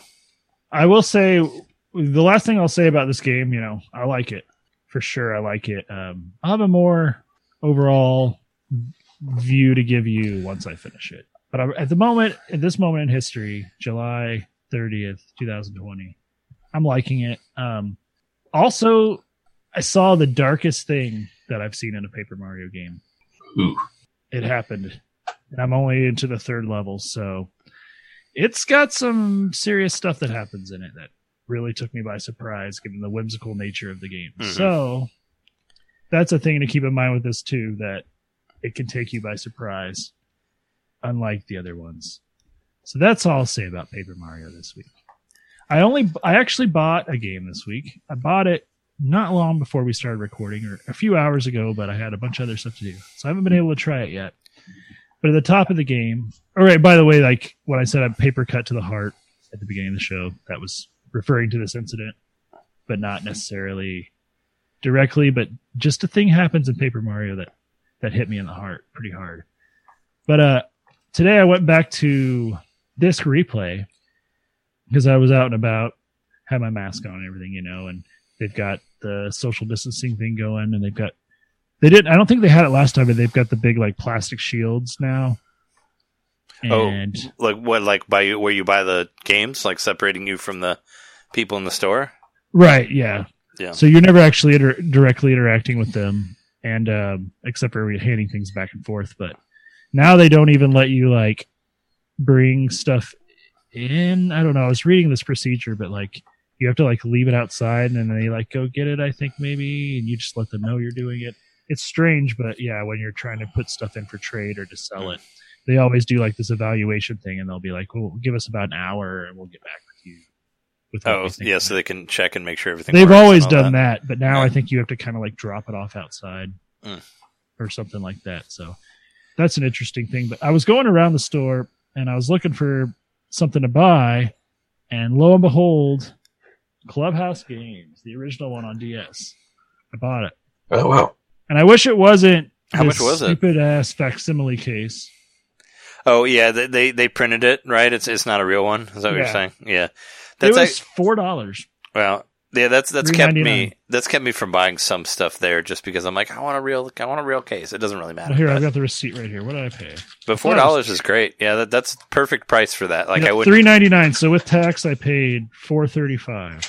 Yeah, I don't think I would. Yeah, I don't think I'd pay more than that. Well, I mean, I haven't been able to try it yet, but I actually do look forward to like playing. You know, visiting the old club because I've I've visited the new club, the new shiny club, and I kind of almost forgot about that club already. But I want to go. I want to try it on the DS, and this gives me an excuse to to get out my 3DS or one of my old DSs and I definitely, around with it yeah, a little bit. I definitely forgot about that other club, the new club. I haven't played that game in a while. It's, Nor it- have I. It, well, it, it had it had basically, you know, Jess said when she was on the show that it'd be a good show to play when we were at grandma's, and that's like the only time we played it was when we were at grandma's house last. So, but that was that was like a month ago, so I don't think I've really touched it since then. But it's like I don't know. We mostly play. Yeah, we. we I mean, when we're playing two player, we play like Billion Road or Mario Party. So Mm. we haven't really we haven't really got to that game. Well, while while I was wandering around disc replay, you know, I, I didn't hang out there very long. Didn't really poke around and pick anything up. Just kind of looked at what was displayed.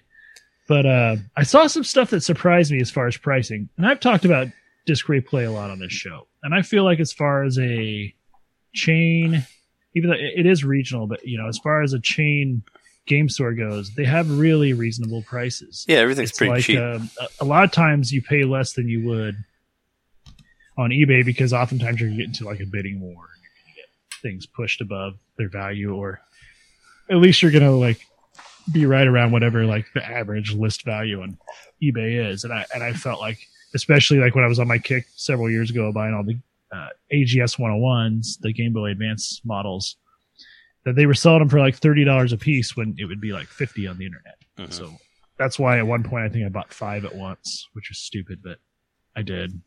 But I was looking around at their different prices and just their standard Game Boy SP now, and I'd heard the I think I I was re, I was watching a clip of uh, Pat the NES Punk show, and they were talking about the Analogue Pocket NT. Is that what it's called? That's coming out. Mhm. Yeah, it's a. I mean, it's it's it's a news item, but you can you can reserve it now. you, you you can reserve it now. It's it's not coming out till next year, As of like Monday, I like think. most everything. Yeah. But it's yeah, it, I think gonna. it goes up for reserve reservation on Monday. Yeah, It's it's, like good. a sleek two hundred dollar modern Game Boy that also plays Game Boy Advance, Game Gear, and well, a bunch of other portable. well, it's Links. actually Games. you have to have adapters for. Yeah, I think I. I think the thing, the system in itself is 200, but if you want to get the adapters for different cartridges, you got to buy those, and then also there's a dock to play it on your TV. the dock's a hundred. and I think yeah, it's, all of it will be like over 300, right, or around like 300 for all of it. That's what If it you looks wanted like. the if you wanted the whole setup to where you could dock it, it's around three hundred, and then yeah, yeah, I think like uh, link cables are like twenty dollars if you want to like play with a friend. yeah. I, I only know all this literally from watching this clip from the it was one of the clips, not the full episode, but of Pat and Ian talking about it. So, but that got me to thinking because in this clip, Ian mentions like, oh, Game Boy Advance SP AGS 101 is going for like a hundred now, and it's true. Oh. Like these Game Boys I bought for like thirty bucks a while back, I could probably like flip right now if I wanted to, which which is my original intention when I bought them, but I'm still like But you don't want to. hold on sure. to them. And hey, they make great gifts. I've given away a few as gifts. Yeah, I have two. Uh, we we got two for um for the wedding, correct? yeah, yeah, yeah. So I spent a little bit extra on like modifying them and making them a little more, you know, or you know, just customizing them for my friends and stuff. So that's kind of why I have them around. I think more than trying to make more money off of them. But they had like a standard model Game Boy Advance SP for forty five. I was like, huh, that's more than it used to be. Like they were selling that for like 20, 25 last time I was there. I think, or last time I actually looked. Um, and I was, but I was kind of surprised by how low the price on the Wii U was. They had a used Wii U for one twenty. Is that? That's pretty. Yeah, that's low. I was gonna say. Well, we. How much did you get? Your, didn't you you get your Wii U for really cheap, John, or was it like a hundred? Uh, I can't remember what the price. I to say it was like one sixty or something like that. I thought I thought it was like a hundred because you remember you like you like punked us on it because you said that I did. because you said that you got this because we're all like, oh, that's so cheap because you said you got like a new Switch and, and you're like, oh, Yeah. it doesn't work outside. And I thought it was around 100, but I have to, you know, go back and listen to that episode. I don't know what exact number it is. Maybe I did but- say like one thirty. Yeah, yeah, Maybe I did. but it was, um, it was, you know, go back, go back and listen to the old episodes. You'll find it on there. Um, on on the subject of Analogue, it's it's going up for pre-order on August 3rd. So it's like that'll be yeah. Is that, is that Monday? I guess that is Couple days. Monday, right? Because Friday is the last day. So Mm-hmm. yeah. But anyway, uh, yeah, well, I was going to give you just a couple of few prices that surprised me. I got I got to see Animal Crossing on GameCube. It was there. They didn't have any other good GameCube games. That well, they had like some Medal of Honor ones. Like I almost bought a Medal of Honor game, but I didn't. Because I was like, if I want to play an FPS, I'll just play TimeSplitters three, or TimeSplitters two rather. I don't have three. But uh, Animal Crossing was behind glass. I don't know if it included the memory card. I didn't ask, but they were selling that for forty nine ninety nine which is like blew my mind. I'm like, I wish I still had my Animal Crossing, not because I want to sell it, but like I want to play it again now. And now it's like expensive. Yeah, yeah, yeah. Trade- I still haven't played it. It's just sitting here on the on the. but on it the said it said that it had the memory card on the actual because the case says it does, but I don't know if it did. One thing that kind of surprised me uh, was because I just bought it recently for retail price was a used Ring Fit Adventure, so it had the ring with it. They're selling that for ninety nine ninety nine. well, yeah, because they're Oh, wow. That's actually. uh I mean, So that's, that's, a twenty dollar increase. yeah. I what would say, but that's low, is. right? Because well, I guess they they probably don't want to be crazy and sell them for like three hundred dollars. Yeah, like they so that's were probably a case of Amazon. them being like fair with the eBay pricing. Figuring all the sweat that's on that thing. Yeah, it does. Mine got mine has sweat on it for sure. Um, but the thing that blew my mind the most, and this is the thing, this is the thing that I bought at the first Midwest Gaming Classic I go to, which actually will uh, seg well into what I'm going to talk about next. But um, I bought my Game Boy Player at the first Game Boy Player at the first uh, Midwest Gaming Classic for sixty bucks. I think it was 60. I'm pretty sure. We'd have to go back and listen to the episode. But it included the disc. The disc at this point seems to be the hardest part to find. Oh The yeah, that comes with it. 129.99 at disc. wow, For the Game Boy Player with the disc. that's I'm like, crazy. oh my Wow. god. Is I- this thing that popular? I, it, mu- maybe it is. Yeah. Oh, I mean, I, I I explained. I said what how I ended up getting mine because I bought I bought a GameCube for myself for my birthday just because I wanted one and I don't think I had one. Like one of them broke. Some reason I didn't have a GameCube, but I bought a new GameCube from uh, the Exchange, and which is in Wicker, or was whatever. I don't know if it's. I have no idea what things what are happening with things outside nowadays, but it was a place that was open. Um, but yeah, I bought I bought a Game Boy from or I bought a GameCube from there, and I asked the guy, I was like, "Hey, do you have any Game Boy players?" And they're like, "Yeah, I have one, but it has no disc, so you can have it for free." And I thought that was crazy. And then I went on eBay and bought one for like thirty bucks, maybe. And it was I thought it was like this crazy that they just gave it to me. But I'm sure it's like going up and up and up, like after the you know across the years. And 130 Right. for that's insane. And I and I think there's an inflation to game prices right now because a lot of people are stuck at home and and so like, Right. They had a Game Boy Color. I think the Game Boy Color was like fifty. You know, a lot of this stuff like it's probably based off of the eBay value or whatever. Obviously, so yeah, that's just sort of like what's happening in the world around us. Like game prices are going up, and it, it may be that bubble will burst when um, things get back to normal. If they get back to normal, uh, may they may never, but um, Normal, normal is just an idea. It's uh, right. something. This is normal now. Yeah. Welcome. Yeah, this is the new normal. But Yeah. yeah. well, massive inflation of retro games. But if that stays forever, then everyone can stop complaining about. I've the seen that. YouTuber- The YouTubers making it happen. Yeah, I, just the disease making it happen now. I saw people saying that on Twitter, like that the that the retro stuff had gone up, even though a lot of the stuff that I was looking into get into getting still hadn't yet. But but I mean, I think yeah, it's like whatever's depends. like in vogue at the moment, and GameCube's been in vogue for a hot second for sure. But for Yeah. like, I'd say just three or four years ago, like I was buying GameCube games for way cheap. I was saying, I, I noticed that there was a that there were that there was a smaller presence of GameCube games at like every used place that I went to for It's a while. they're ba- it barely exists at Disc Replay. There's like one Yeah. little panel, and it's almost all Madden games. And, yeah, so I mean, I figured it's it like was become Super more Nintendo rare. and Sega back in the day when you'd see those used Yeah, section. Hey, we should be coming around soon. That'll be the thing. They have a shit ton of Wii games, so yeah, they probably will, and and maybe it, it probably is a good time to buy it. Any kind of Wii games you're nostalgic about. yeah. Uh, but I wanted to say, uh, speaking of Midwest Gaming Classic, um, I got, and I'm sure you guys got it too. an email. I email. don't know. Had you guys all purchased the VIP or the VIG? I hadn't. Oh, you hadn't. I, I did. Well, well, yeah, I got an email from you know Dan Lucen, who's the guy who founded Midwest Gaming Classic. As far as I know, I'm pretty sure historically he's the guy that started it.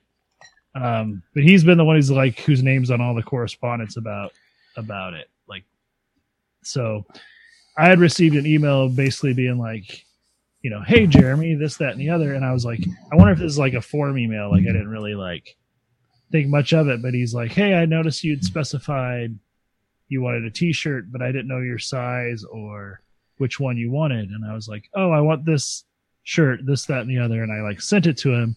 And then I immediately realized I'm like, oh shit. He had asked me if I wanted like the special edition shirt that you could only get through that or whatever. Yeah. I was saying, just give me the official shirt of that anyone could have bought. So I'm like, oh wait, no, no, no. I actually do want the like limited edition one or whatever size medium.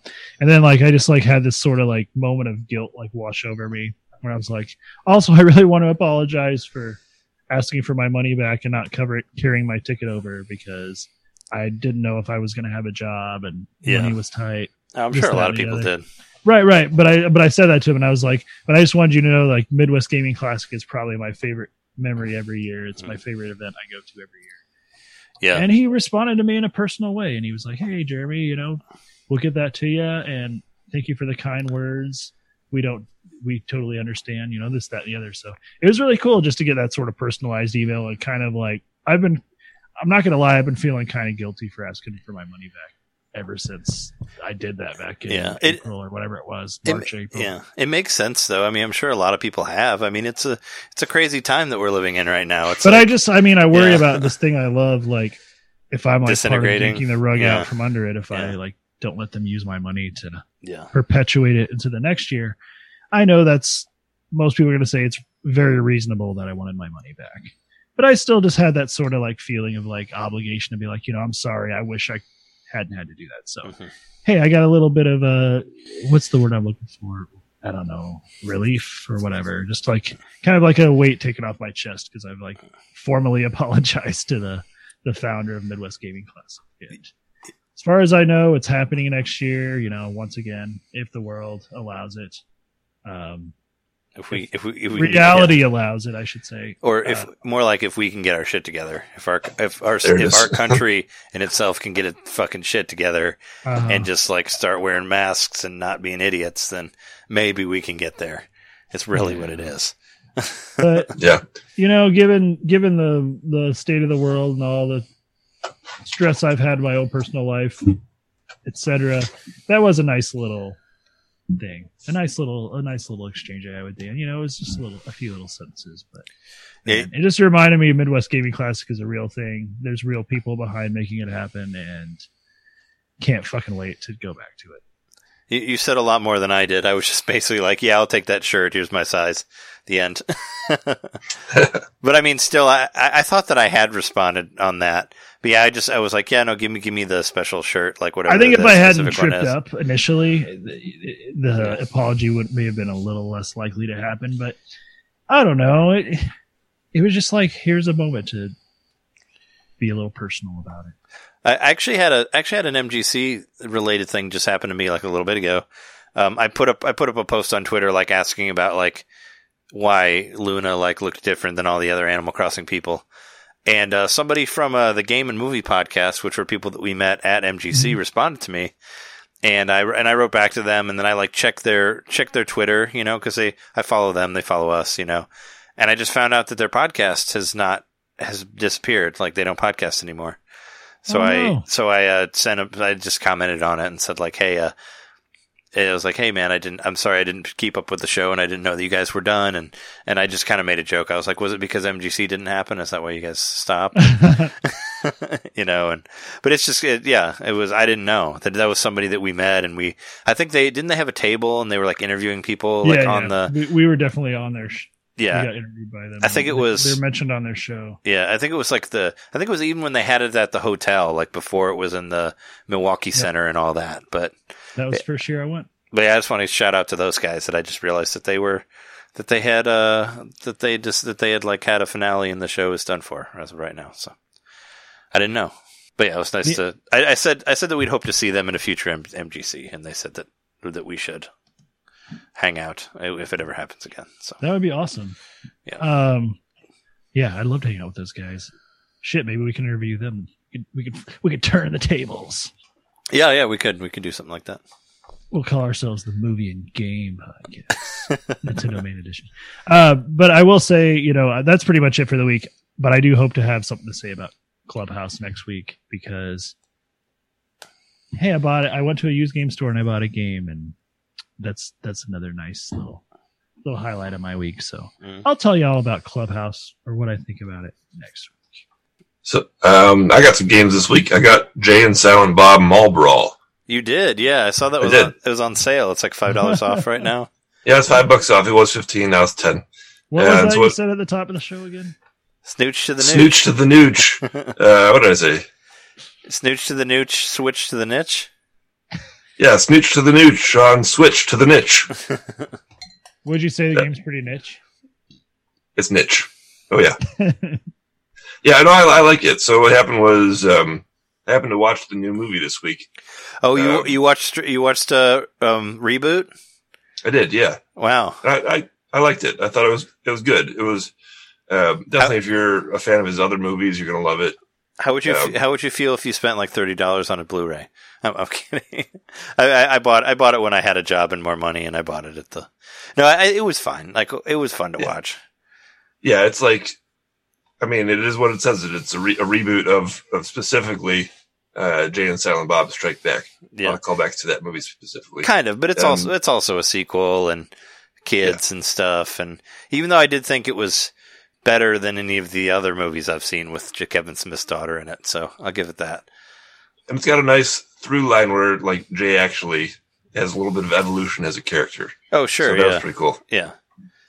Um, so I, off of uh, enjoying that movie, I saw that the game was on sale. So I figured, hey, what the hell, I'll buy it. And you know, I, I like it. It's a good game. It's like a solid NES brawler. It- and It, it when I say NES, I mean it's an actual NES game. Like they programmed it, made it for the NES. You can buy a cartridge of it and everything. oh wow, so and, it, and it runs. Yeah, Yeah, yeah. um, but I got the Switch version, and it's, it's it's good. It's a solid game. If you got any curiosity about it, I say go for it. yeah. I, th- I thought about it for a second. It kind it kind of looked like Double Dragon, but with like Jay and Bob in there. I would compare it more to River City Ransom. That's what it feels like. Oh, okay. Yeah, and there's I've heard some complaints about there's a third level where it, it's it's sort of like the Battletoads level with the hover bikes, Oh no. and it is hard, but it's not like that. It's not totally unforgiving.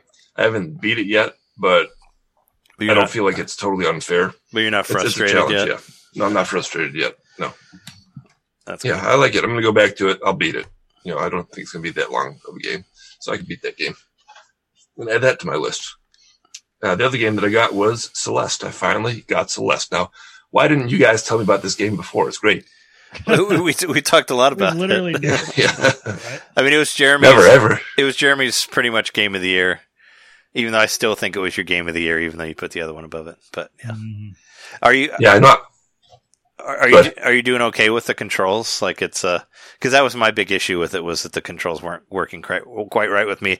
Now, granted, that was with the um that was with the pro controller and with the auto with auto like uh you know the, the with it doing the doing the down when I wasn't actually telling it to, and that was my problem with it. And actually, personally, I, I thought it played better when I played it on the handheld without the pro controller. But I've never tried it. Mm. I haven't. I tried it for like maybe like a couple minutes with my with the like G Bro controller or like the the whatever the the Pro the the uh, Mhm. Nintendo the the the eight bit Do Pro. I only tried it a little bit with that.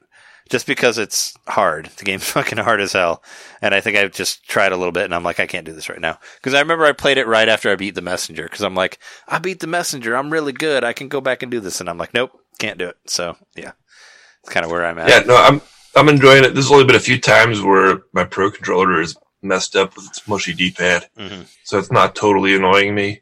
I do feel like when I mess up most of the time, it's my fault. Yeah, things that are surprising me about the game. Well, I mean, you guys, you guys talked a lot about, it, so it's not a whole lot that's surprising me, but just going through and playing it myself, experiencing what I like is like the story flourishes. It's not often that you see a platformer like this that has interesting characters and, and a story to it. So And, and and a very good story that could like Yeah. that could maybe hit you in the feels more now than it did when it Mhm. came out. Because I mean, it's it's about mental health and you know I mean, It's a few years old, but it Yeah. already feels like it came from the golden age of indie games. Like, Yeah. I don't know if that if we're still in the golden age, probably of indie games, but that's what I would say about that. Yeah, yeah, I would agree. Like, I'd put it up, right up there with any of the classic indie games. Certainly, it feels a lot like Control Wise Super Meat, Super Meat Boy Mhm. has that feel to it. Mhm. But I like it better than Super Meat Boy. well, it has Not more. as punishing. I think it I has think more it's I heart think it's to it. really good. also, at- it's got a lot of heart to it. I mean, maybe Yeah. it's mostly a lot of like splattery, bloody stuff, but uh, it's very compelling in the sense that you want to keep playing it. I think it was not just the story, but even just uh, the elements they keep layering on top of the platforming. Like even though it's hard as balls and it keeps getting harder, it's still like you just want to keep trying. Yeah, and I don't know how many deaths I'm on. I'm on over a thousand for sure. I, so I found the little mini game with the, the Pico 8. yeah, I oh, never, Oh, yeah, yeah. I never found that, but I guess maybe I didn't get. Have, are you already farther than I ever got? No, I'm still at the hotel, which I think Oh, is it in was the that, is hotel? that the first level? I think it's the first The level, right? hotel, in my opinion, was the hardest. I thought the hotel was like the third level or something. It's not the. It's not at the beginning. It takes a minute to get there. The hotel was Yeah, like you're right. the- It's like the second level. The hotel was the final Yeah. thing that I played on my first. I did like a live stream of it that I posted to YouTube, and uh, and that was the hotel was the final thing that I did, and that was in like the first three hours maybe of the game, maybe four. Yeah, yeah, Yeah, it's in the first three hours for sure. And so, yeah, you go into the, there's like a, a back room and there's a little crevice up, up by the ceiling. Yeah. That looks like a dead end, but if you walk right up to it, then it kind of dissolves and reveals that, oh, there's actually, there's this pathway to Mm. secret It's room like back a- there. I think it's Yeah. like an air duct. Yeah. hmm I to- I complete I must have completely missed that because I because you know I said that Jess and I were playing Night in the Woods and Night in the Woods has a game inside of it also has has Hmm. its own like mini game inside of the game and I Mhm. thought about doing a whole Patreon episode about that game. about like games hidden within games like we could even go back to like the Beatles shooting game that was in like Super Mario sixty four Oh, and man, stuff like that yeah the yeah, the Beatle game was awesome yeah I thought you mentioned that, that you wanted to do that show because you saw that I was playing Celeste. So I, was I like, oh, I didn't even doesn't know actually know about that. I didn't even know it was in there. I was thinking about it because of Night in the Woods. And then after I was thinking about Celeste, for some reason that made me think about Rapunzel, which was a game that was in uh, uh, Catherine. That that was a Hmm. secret game that was in there. That was like an arcade you could play at the bar. That was similar to Very similar in that it was like a reductionist version of the actual game. yeah. It was very much like the game that you're already playing, but you could play that one and beat it as well. Also, like one of my one of my favorite games within games is Wolfenstein. You could play the whole Wolfenstein in that one. but yeah, I looked up about the Pico 8 because I had some trouble with uh, one part, and come to find out that, as I understand it, it's like a, a, a software. It looks like an emulator that's popular. The Pico Eight is an actual like real world emulator that people can develop games for. It sounds See, familiar. Yeah. I'm Yeah. of the Sega Pico, which was like Oh yeah, the kids. Drawing tablet. 93, Yep. It was like a handheld, right? The second It was, like a, was. it was like a drawing tablet for kids. It kids. was like a yeah. It was essentially a uh, plug and play thing Mhm. before. That's what they were called. Well, so the, um, the the game that you're playing inside Celeste is actually the original Celeste that some, they made as basically like the prototype oh, on the okay. Pico I don't know. emulator. Nice. So that's cool that you have the original game within the game as a secret. Um, and at the end of the uh, Pico 8 game, it gave you a tally of how many times you died within that game. Within that game alone, I died 868 times. Oh wow! So, you, So, so you played yeah. the Pico one a time in this lot. Yeah. You played a lot of Yeah. that Pico. I wonder how much you've played of Celeste because, yeah, because I, I didn't play much of the Pico. I just was I like I played a little bit of it, but I'm like I was very focused on getting through the game because I was Hmm. recording it for YouTube and I wanted to like I was hoping to keep it under like six episodes or whatever, which Mhm. I think it ended up being like five episodes. But if I went back to it, it would probably at least add like twenty percent to my gameplay. It sounds like. I think I spent probably at least two hours on the Pico 8 part alone because I actually found that like I was getting toward the end of like like I wanted to stop playing the game and I found this secret room and there's the, the computer in there. It's like, okay, I'll give it a whirl, sure. And I got so far into there, I I, got, I want to say like to level 20 and I was like, okay, I want to I want to turn this off. Give it a break. So I hit the start button to try to exit and something on the menu just kind of clued me in like, oh, if I quit this, like it doesn't save on the computer in the game. If I, if I quit this Yeah, now, you gotta I have start to restart it from the beginning. Yeah. And so I looked it up. That's when I looked at the Pico 8. I was like, how long is this section? And it said 30 levels. I'm like, I'm two thirds of the way in. That's it. I'm just going to You like gotta go the play all the way yeah. through to the end. So I gave it another hour or so and uh, was able to beat it in one sitting. hmm Um, but yeah, I- I- so far I'm really enjoying Celeste. Um, I got it for five bucks. So hope maybe it's still on sale uh, at this I time. hope you're uh, you got that sound on when you're playing it because that music is. The music's fantastic. Yeah, that's the other thing. It's really, really moody. And, uh, yeah, the game is just, it, it earns the 10 that IGN gave my it, favorite think. my favorite song in the game is definitely the boss fight in the hotel. So I don't know if you've gotten to the final boss. Oh, yeah, when you're, you're being chased around by your shadow. Uh, Or no. no, it's after that. There- So there's, I've been chased around by, is it, it's Madeline and Badeline, right? yeah, yeah, yeah. Yeah, I've been chased around by Badeline. The I think it's So after a- that. Okay. the sale the sale will actually be done by the time that this that this post because the sale is done on is done on Thursday. So it's actually Oh, today okay, is the too last is the But last day keep of your the eyes sale. peeled because uh, all across the different platforms, Celeste pops up on on sale. It, it's even been free on um, games with or what is it even called anymore? It's not called Games with Gold. But Good old something games? like that. It's something like Hmm. that on Xbox where you get for free Game Pass, Oh, Game Pass, yeah. Game Pass, yeah. something like that. Yeah. It's like everything. So- yeah. Yeah, I'm really enjoying it. I'm going to keep playing it all the way to the end. My other big story this week is actually resolved not one, but two decades long gaming mysteries in my life. So this was like huge for me, right? Um, so we've all had games that like we, we played a long time ago. We can't quite remember the name of it, right? Um, so for me, I had two of these games. Um, and this past week I've been doing research for an upcoming X-Back episode that we're going to do. Uh, where I was watching old episodes of Starcade, and that got me thinking about, you know, like because the games are from that era. I was like, what about those old games? Like, can I put in some time and just try to figure out what these games were are right now? So I did. This was last Saturday. Uh, the first game, what I knew about it was that it was a ColecoVision game that I had as a kid, and you were like some kind of pterodactyl or dragon or bird or giant flying things, and you were collecting eggs. That was the point of the game to collect eggs. And so I typed in like every combination of those words over the last two decades or so, and I couldn't find the game. For whatever reason, I got the idea to use Google image search this time on Saturday. And so I typed in Dino Eggs ColecoVision. Turns out there is a game called Dino Eggs on ColecoVision. Weird. So I thought, like, oh, that's it. That must be it, right? I looked at the pictures. I was like, you know, that's no, it's not the game. It's not the game. Um, said this very vivid image in my head of this this white pixelated dragon bird pterodactyl thing.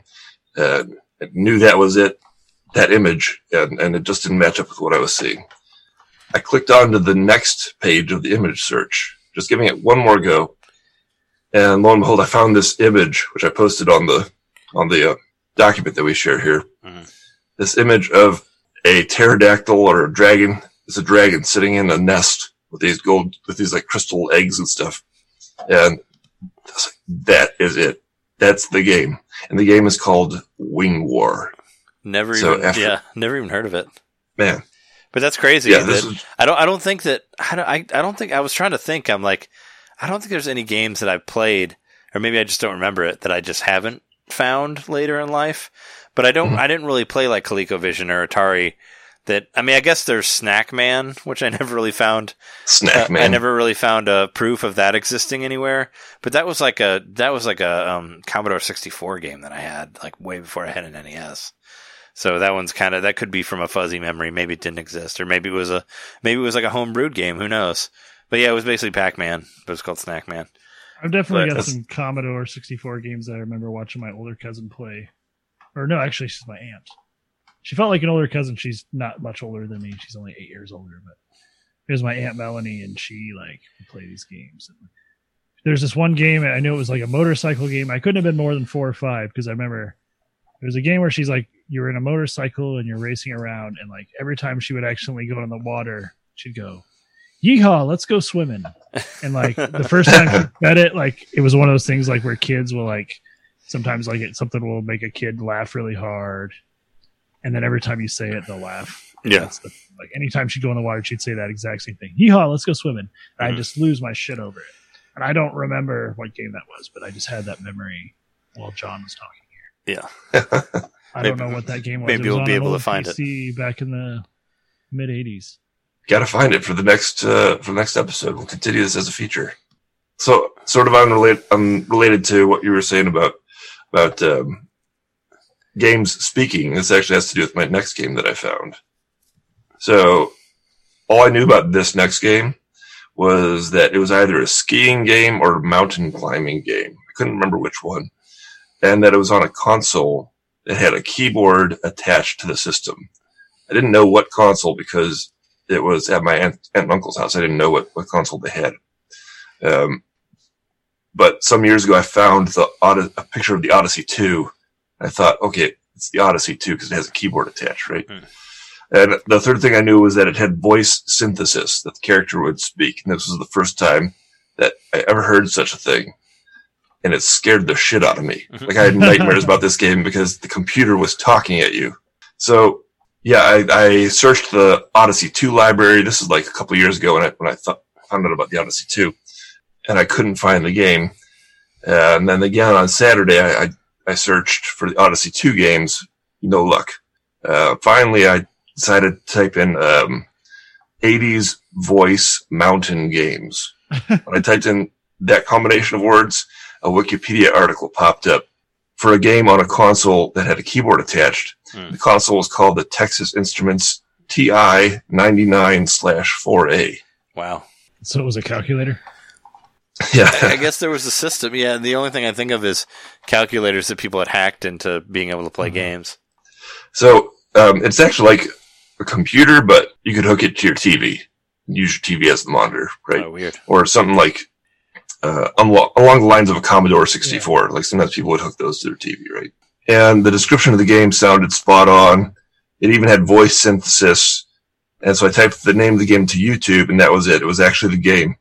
Uh, and the game was called Alpiner.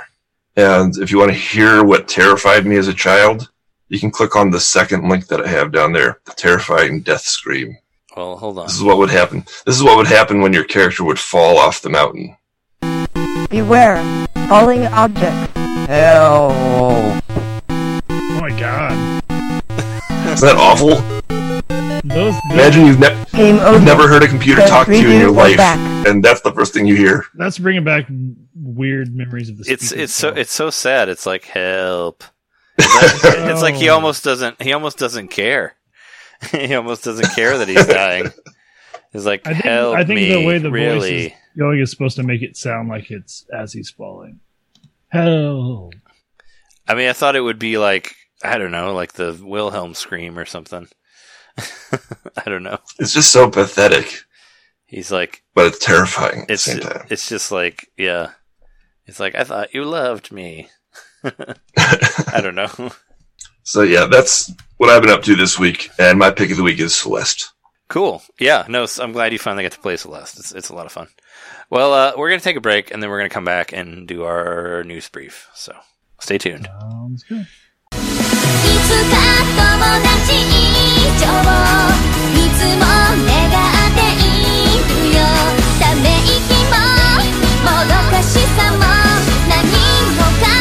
い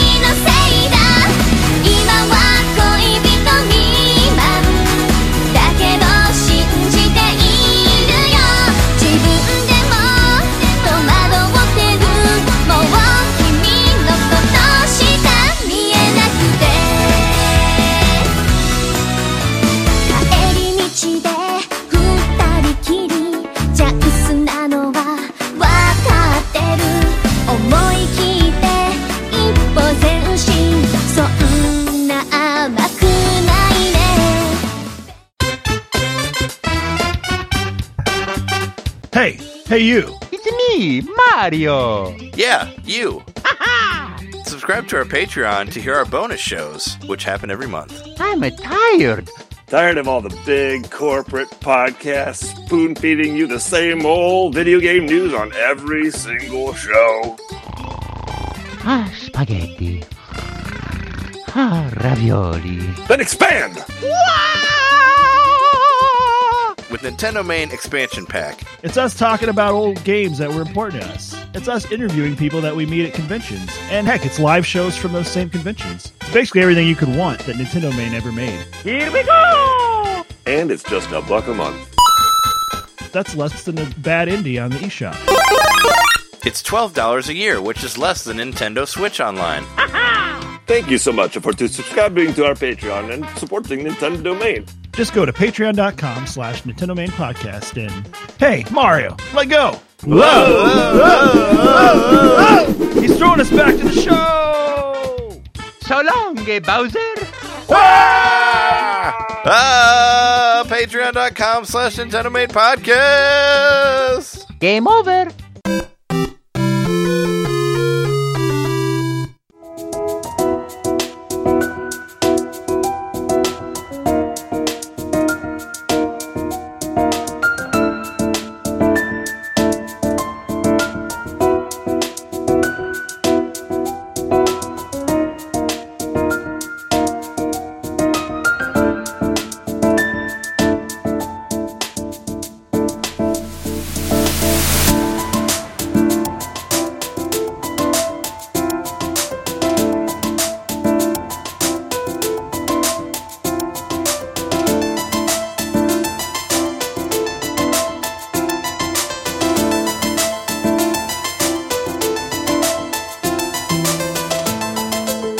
Yeah, so let's talk about the news for the week.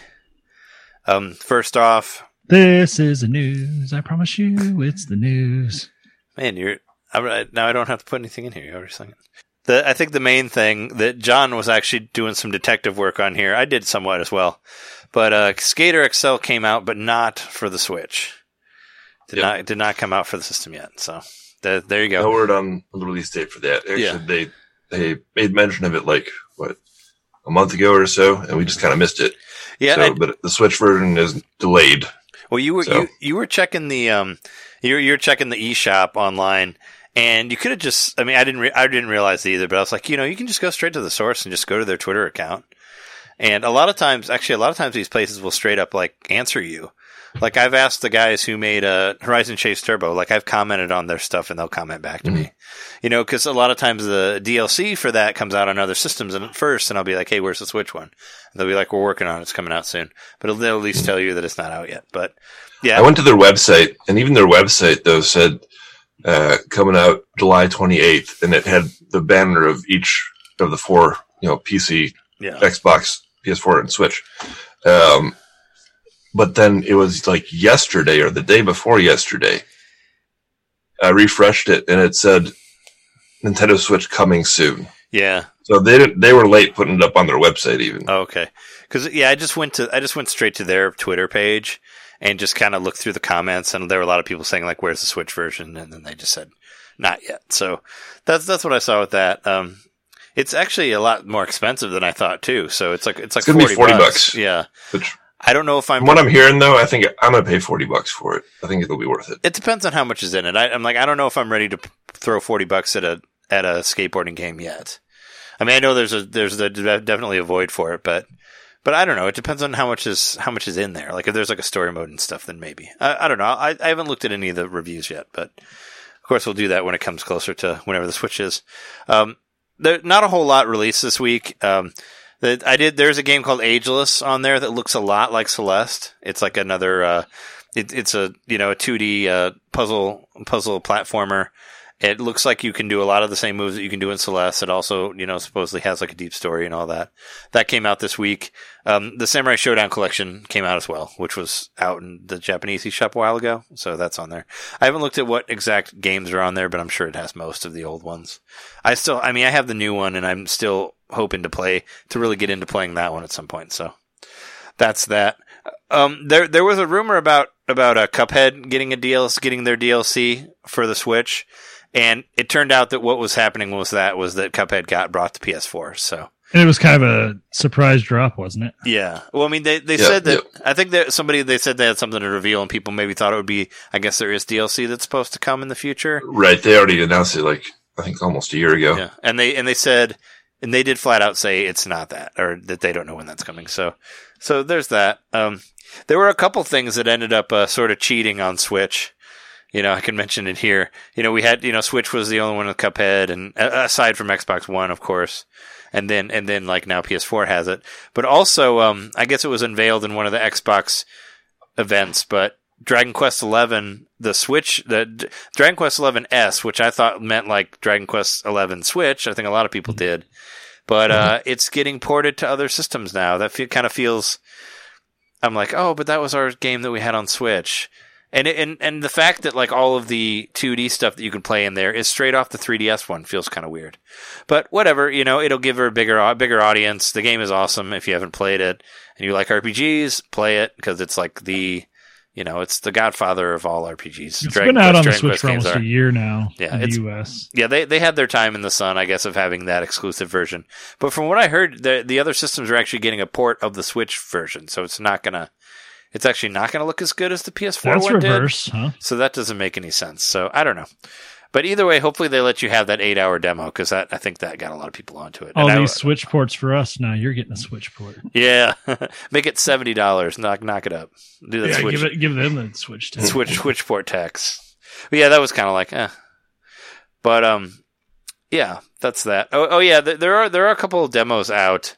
Uh, this is one that I forgot to talk about when when we were talking about games. But uh, Cris Tales, which actually looks like Paper Mario as well, but like way but way way prettier. It's all hand drawn, but it's like a you know it, it looks like a 2D character, but they're not really doing the paper thing of it. But they do it does kind of flip like a paper effect. But uh, Cris Tales was a game that I actually found. It was unveiled in like one of those digital events a while back. I actually sent a sent a sent a YouTube trailer to our Slack, but we didn't get to it because of time or whatever. But it's it's a game that kind of looks like Paper Mario. There's action combat in there, like you know, action turn based combat. But it's a what's cool about it is it exists in like three time periods. There's like a triangle in the middle of the screen that is the present time, and on the right side is the future time, and the left side is the past time. So there's also like this whole like um puzzle thing where you can like figure out mysteries in the towns depending on like what will happen in the town. So like you're, let's say you're in the town and you see that one building is going to collapse in the future. You can go and try to mm-hmm. talk to people in the present and try to figure out why this, why this is going to collapse in the future. So one of the mysteries is like, well, this town is, this, this house is rotting, but why is nobody telling that person about that? So you try to figure out why that is. And then it turns out that somebody's poisoning the person who's like supposed to be taking care of the house. And you can find the poison from like another time period into this one. It's really cool. Like it, it actually looks like a game that I really want to play. But there's a demo that you can play right now for it. As far as I can tell, I don't think any of it transfers over. So I didn't make it all the way through, but, but it's, it's really, it's worth checking out if, if you want to, if you want to see like what, what it looks like. Cause I think it looks incredible pretty. I don't, I don't think there's a date for it yet but it was one that I kind of had my eye on. So Cris Tales, that's a demo that you can do. And, and also in, in the, in the vein of uh, our interview that we did earlier, uh, Wanderlust Travel Stories has a demo as well for the Switch. That was the game that was made before the Werewolf one, which we talked about in the interview is coming out. And it's another like, uh, kind of like emulating like a pen and paper role playing type game, kind of like a you know kind of like a choose your own adventure like on the system. And there's a demo for that, and it's also on sale for ten dollars as of right now. There was not a date on there as to when that sale goes away, so I don't know. I don't know if like it's has to do with maybe buying another game in the company. I don't know, but as of right now, it's ten on sale for ten dollars for me. So I thought about getting it. But that's what's going on with sales and demos and stuff. Do you want to talk about this other thing? Uh, yeah, so the leaker King Zell, who confirmed last week's direct, says that we're going to have more news in August. So look out for that. That seems like such kind of a. I mean, it seems like a no That's shit. super vague. Seems like a no shit Sherlock uh, uh, thing, but I mean, it's like, well, you know, all the stuff that I said was going to happen last week. Well, it's going to happen a week later. That's kind of what I what I got from it. I'm like, yeah, dude, July is over. We get it. Yeah, if we hear anything, it's not going to be till next month. Uh, g- give you give him a prize. Give him a trophy here. He predicted the end of the month. Way to go. And to his credit, there's only 30 days in August. So, you know, some months have 31. And you could say that and give yourself a higher probability. Yeah. I mean, that one's kind of, seemed like just a no shit thing. But it's like, but he was also the one that was like, there'll be a direct. No, wait. Mini direct. Okay. Whatever, dude. But, but yeah, there, there'll be more news in August, I'm sure. It's, it's, it's a whole another month, you know. But, uh, I guess we, we should definitely talk about this big Nintendo leak thing. I, wa- I watched The Giga Leak. I, yeah, the Giga Leak. I watched some of those videos that, that you put on the Slack, Jeremy, with that with that one guy with the with the weird poster in the background. Uh, but uh, uh yeah, it, basically what I gathered from it is you know like you can find some weird looking pictures of Yoshi before he became you know or they became like whatever they are now. oh, by the way, August has 31 days, so I'm an idiot. really? There's two thirty ones in a row. Yeah. It's crazy. Breaking news right now. I'm stupid. on the yeah. I mean, I don't. I I Wishful thinking on my part. I, I don't know. get 2020 over quicker. Yeah, right. I know nothing of calendar days, but yeah, no, it's it's a giga leak. There's um, they found a bunch of different stuff. I think the I think the most The important one. I think the most important one is they did find what a prototype of, of Luigi buried in the source code of Mario 64, something, Yeah. They something did. like that. Yep, He- they he- found him. Yeah, it, it only That is real.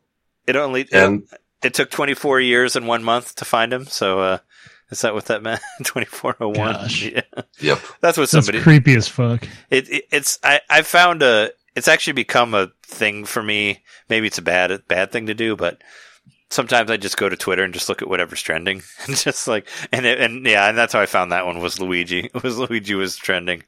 And I'm like, oh, okay. And yeah, it was because they had found him in there.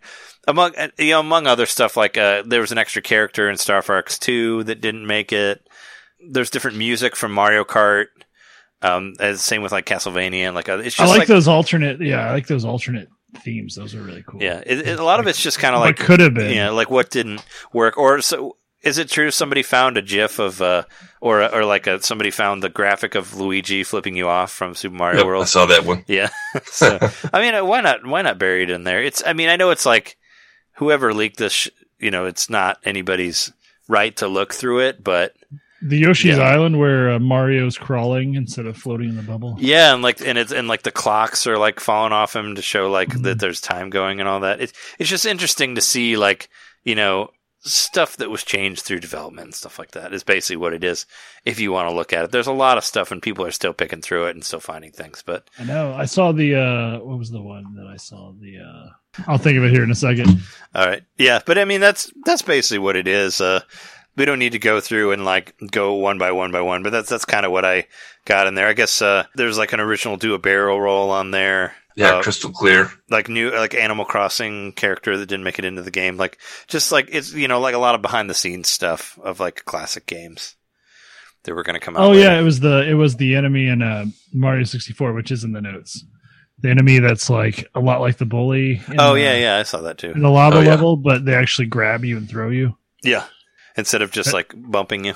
That was probably that probably would have been so infuriating. Like the bully's already terrible enough, but like I hate those. have an enemy walk up and throw you into the lava, like Yeah. damn. They were so weird because you have to just kind of like jump and hope that they hit you. Like it was this whole like you had to, this whole process. You had to figure out how to do it. You know, it's kind of how I did it, where I would just kind of like jump halfway and then he'd like hopefully he'd hit me and I would push him back. That's what I would do. But moving on from that, I, I love all these like new announcements of uh, spiritual successors that are coming around. There's two new spiritual successors that that have, were announced, but something I just found out, and I'm glad that I figured it out. So there's this new game that's called uh, Eiyuden Chron- Chronicle, Hundred Heroes. It's going to be made by a, a lot of the people who worked on the Su- on the Suikoden series. I actually looked. Suikoden. I watched. Uh, I, I watched the video. They did a little video uh, where they all kind of meet each other and they like join a band of that. characters and they fight all these and they fight like corporate like corporate people and all that and they're fighting. They say like we're fighting for the fans and all this stuff. What they forgot to mention in that that this game is as not coming to Switch. That's uh, nobody. I don't feel like anybody said that.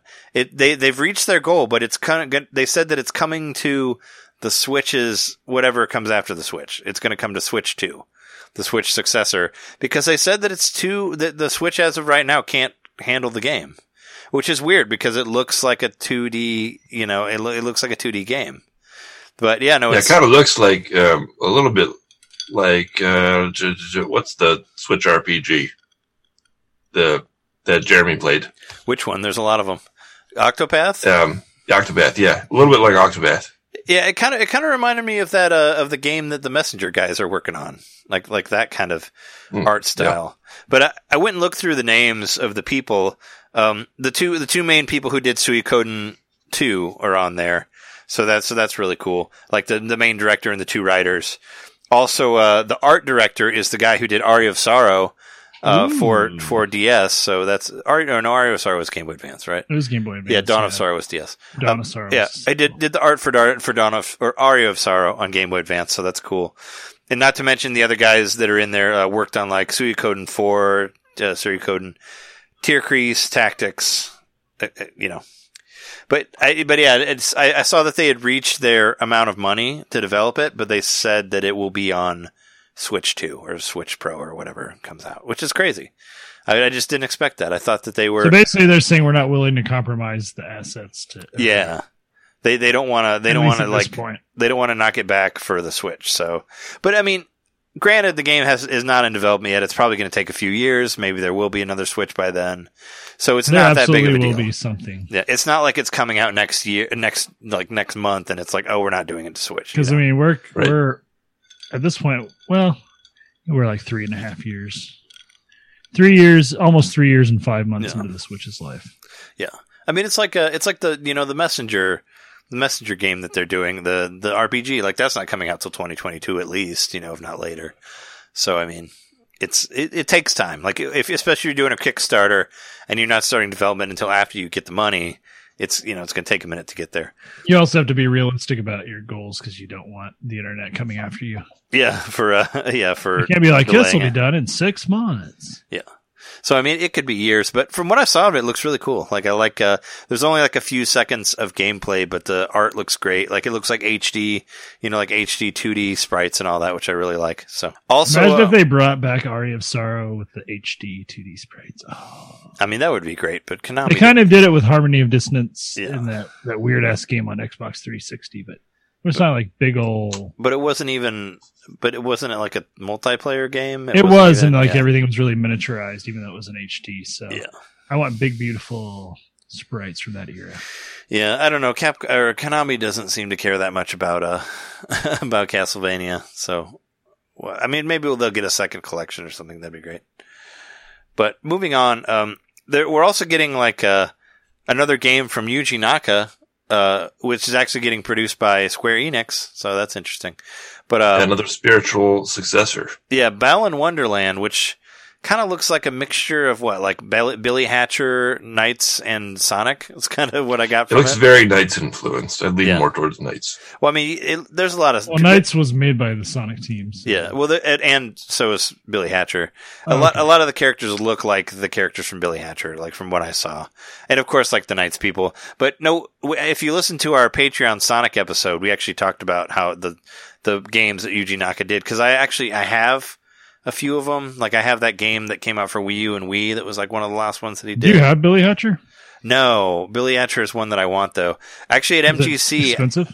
at, at MGC, I saw it and somebody bought it right before me, so I didn't get it. But I would buy it if it was at a decent price. But I haven't really I remember looked. playing it on a demo disc or a demo of it. Yeah, I played it on the same disc, demo disc. That was how I played it. But it's it was supposed to be good. They liked it. IGN liked it. I just didn't have any money to buy it at the time. And it's just one of those things that I wanted to get. But yeah, no, it, it kind of looks like a lot of those stuff together. It's the same, you know, it's the designer of all those things. So, but yeah, no, it looks it looks interesting. It's like uh, you know, it's a 3D platformer ish type thing. It's like has a bad has like a villain that like looks like he's basically the hat from uh, Super Mario Odyssey, but with legs and arms and stuff. So, yeah, I don't know, and it and it's and it's not that far away, isn't it? Supposed to come out in a few months, something like that. From what I saw in the, I don't know. I watched the I watched the YouTube last night, and I made notes, but I guess I forgot about the for when the I thought it was coming out this year, and I thought it said maybe it was. Uh, I just oh no, it's coming out next year. Never mind, it's coming out spring twenty twenty one. Yeah, G G four um uh, is gonna come back in some form. Is it gonna be on TV or is it gonna be like a streaming thing? They haven't actually specified, so all they put out so far was a cryptic tweet with there was like a video where your cam- the camera's kind of floating through this old warehouse, and then it zooms in on his TV, and it says, uh, "We never stop playing." And I mean, they did it though. says 2021. Yeah, it, it's weird because uh, I mean, G G four I guess kind of goes along with the lines of what we're going to do for our X Pack, but it's like a you know G four was something that I watched in the time when TV when people watched TV still because it was like you know if you're at like if you're at some house that has cable, you could turn it to G four and there's a good chance that you might be able to see video games on there. And that was that was why I watched it, you know, because I was like, oh, cool, I can just watch video game stuff if I don't have anything else to do. But now it's in a different time where if you want to see video games, it's everywhere and it's totally accessible. Like you can find, you got Twitch, you got YouTube, you got like Yeah. podcasts. Like it's like how G4 can launched before YouTube. yeah, it's like how can It was like they even- 2002. yeah, and actually, you know what? I have a friend that worked on G4. Like I, he worked there before I worked with him. He's a camera guy that I did multiple stuff with, and uh, he was there. And his, I always asked him, I was like, "Hey, what happened to G4?" And he's like, "Well." He's like they tried to make it. He's like they tried to make it cool, but they didn't realize that it was already cool. Like they tried to, they didn't understand that they needed to just keep it the way it is instead of trying to make it into something else.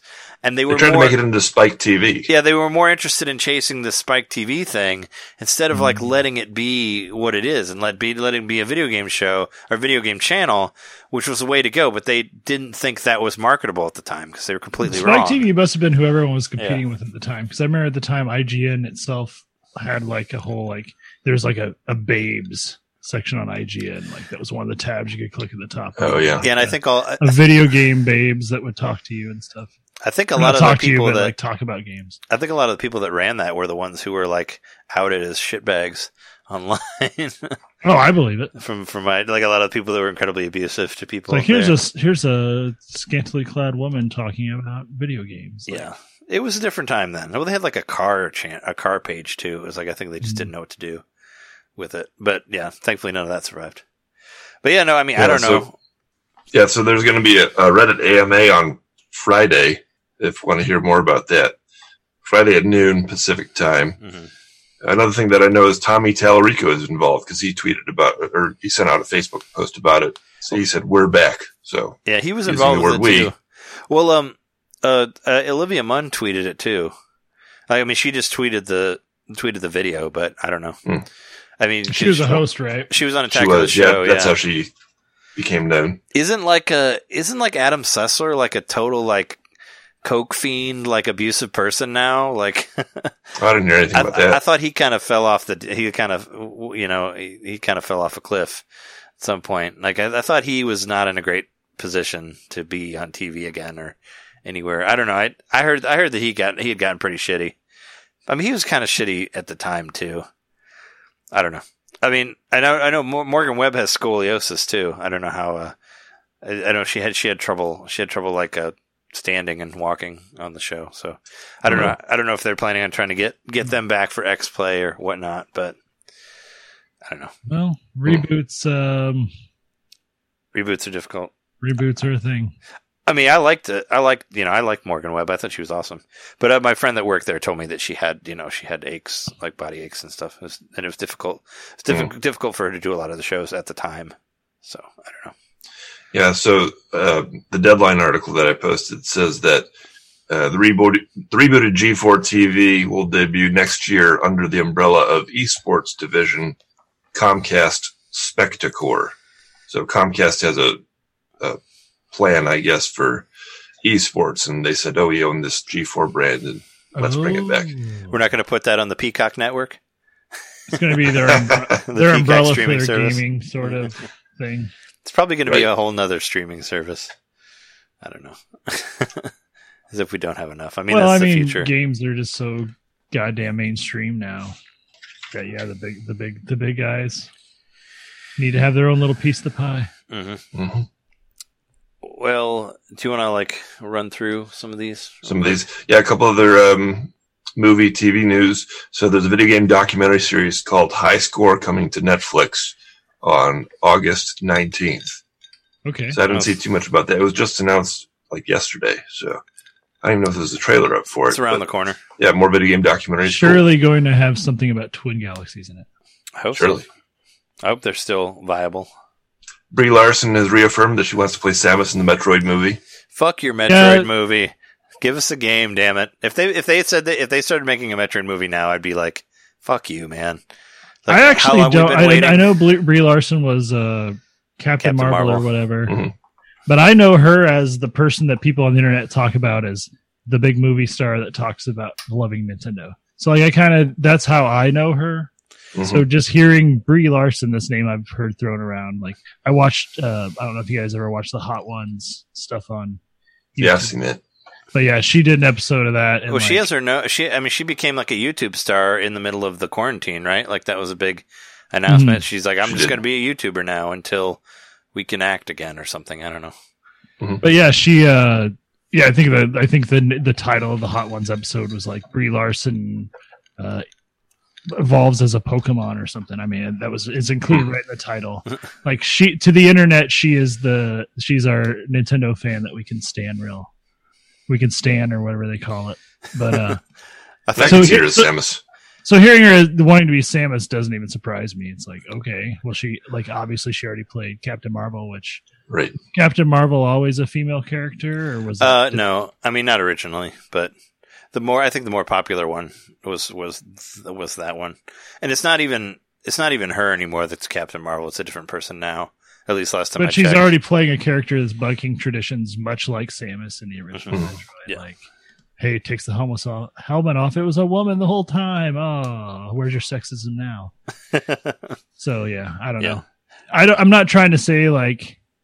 I'm not trying to shit on it necessarily, but I'm just saying. no, I mean I, I th- no surprise. Of course, she wants to be in a Yeah. Nintendo movie. She would probably be in the next Pokemon movie if they asked her to be. Yeah, it, I know? mean, I, I got nothing against Brie Larson. I'm just saying, I was just saying that I don't really care. I'm I'm tired of I'm tired of all these video game movie news stuff, especially for something like Metroid that is like my favorite franchise, and Mm. we're just getting we have like nothing to play of Metroid, and we haven't for years. Like fuck your movie, please. Like give us a game, damn it. what would you say though if like okay, twenty twenty three, Metroid Prime Four releases and the movie releases, and it's the year of Metroid, and Nintendo is also they have a, as much a hand in this movie as they will in the Mario movie. I don't know. I'm I'm kind I'm kind of not interested in video game movies as of right now I'm not at all. because it's it, and especially like There's Metroid. literally never been a good one. There, I mean, Metroid is just like not is all like visual storytelling. Like it's all about like experience experiencing stuff by yourself in isol- in isolation with like no And if dialogue. Samus is at pregnant all. when she goes into the ball. What happens to the baby? Well- well, if the movie answers that question, then maybe I'll watch Well, why, well, why? But why can't Metroid crawl? That's what I really need to know. no, I mean, it's like it's I don't I don't. I'm not really that interested in seeing video game movies or TV shows as of right now. I, and Except I, for The Witcher. I don't care about that one either. I mean, I haven't even watched the one that's already on there. It's so good. yeah. I mean, I can because I mean, I, it has nothing to do with the game, and you know, and I'm not anywhere close to finishing the regular game. I actually thought The Witcher series was really good. I liked Yeah. it. I just We haven't. mentioned this then. So the Netflix Netflix has announced a six part Witcher spin-off series, The Witcher Blood Origin. Is that So the- a spin-off of a single season series? I guess so. is that the anime or is that a different one? Because there's also a Witcher anime that they said that we said stuff about a long something time ago. This is a new one that was just announced like two days ago. hey, it's like, hey, you know, you like The Witcher? There's three Witcher games. You want three Witcher shows? Here you go. That's what you got right here. Hey, I'll Uh, watch it. Uh, yeah, I don't. I don't know. I don't. I don't. I like The Witcher. Like I liked. I really liked The Witcher Netflix series. I actually watched it through all the way twice, which is rare for me to like start a series that just came out over again and watch it again. I figured Mostly yeah. because I like feel like I missed a lot of elements the first time through, and I wanted to go through it again. I mean, we'll probably watch. Maybe we'll watch it at some point. I don't know. I feel like If you ever do, I'd Yeah. love to be on a uh, an episode about it. we haven't really done TV stuff in a while. But yeah, I don't know. Um, more Witcher stuff. Cool. Um, A Myst documentary coming too. I'm excited about that. I want to see that. yeah. I mean, Um, you're the Myst Man, so yeah. And Makes. Myst Man, yeah. Um, and it's it's on Kickstarter right now, so you can go pitch in and and make sure that happens. As of right now, it's halfway to its goal. It's looking for two And if you don't do it, it's a missed opportunity. hundred. Nice. that joke's always going to be there. they need like Nice. they need two two hundred thousand. They're at hundred thousand. So, so there you go. There's that. They'll get it. Um, yeah, I think uh, that's for the most thing. I, I do think it's, I think it is pretty cool. This one, the um, and uh, Chapo Trap House did a whole did an episode talking about this as well. But uh, the AOC has um ha, is is uh, going after the the U.S. military who uses Twitch Yeah. to try to recruit people. I mean, they've been doing dirty shit like that for for years. Like, well, you remember, like you know, uh, army people showing up at school and like trying to like get you Oh, to yeah. sign up and all that, and You actually, you actually had to take a test. What was it called? The ASVAB. There was a test that I remember taking when I was in high school, where it was literally like one of those standardized tests you take. I remember it being a lot easier Mm. than like the SAT or whatever, but like we're all like sitting in the cafeteria doing this test, and like I'm just like just doing what I always do at the time. We're just trying to get the best score I can, like treating it like competition, and uh, It's like, hey, uh, you've you've and the, Yeah. and I got like annoyed. I like the Air Force was really trying to recruit me. it's like, hey, you're qualified to become part of the American Killbot Factory. Uh, the Air Force. The, yeah. It was the Air Force specifically that was after me, based on whatever my test scores were. And I remember thinking like, because my grandpa was in the Air Force, I remember actually considering it for maybe five seconds. Yeah. I just remember the one time, uh, this is when I was in high school, so it was back when I answered the phone still, but, uh, but there was, uh, somebody from the, the army, like, called me, like, while I was at home playing Super Metroid. And, like, I picked up the phone and I'm like, hey, I'm like, hello. And they're like, oh, hi, is this blah, blah, blah? Like, is this person here? And I'm like, and like, yeah. And they're like, oh, what are you doing? And I'm like, I'm playing Super Metroid. And they're like, oh, yeah, like, blah, blah, blah. And I'm like, and I'm just kind of like, uh, Oh, what happens if she's pregnant when she turns into a girl? no, I never heard that yet. But it was like, the guy was like, Did you try- actually tell them that I'm playing Super Metroid? Of course I did. But but the guy was like trying really hard to like bond with me about the army, and I'm like, I'm like, dude, I'm really not interested. Like, I'm into this game. Like, can you just like fuck off? Like, I didn't say fuck off, but I'm like, I just I have no interest in this. Like, sorry. And then I just like hung, up on it. But I remember getting called by the army and this, and I could tell, like, even when I was a teenager, I could tell that this guy was trying really fucking hard to like be cool to me and like try to get me to like like the army and all that. And I just I just wanted the call to end. I was just trying to get to like to where I could just be like, dude, I'm in the middle of something. Like I don't want to talk to you. Like get out of here. Like I, you were at my school already. Don't fucking call me. Like this is bullshit. Do So- you remember getting sent razors? Did you guys both get like the rate? Like I remember getting a razor in the mail. From, Yeah. um, I think it was it was like a Mach three or whatever. It was a Gillette razor, but it was from the Selective Services, which is another thing you had to sign up for when you were like seventeen. Yeah. I'm sure we're all around the same age, so we probably all had to do it. I don't rem- Right. I don't remember that, but I mean, I don't remember doing it. I'm sure I did it, but, But I I might don't know if that's still a thing that exists, Yeah. but yeah, I remember in high school it was like basically when you were 17, when you were still too young to sign a legally binding contract. You had to fill out this uh, this information about being in the selective services once you turned 18.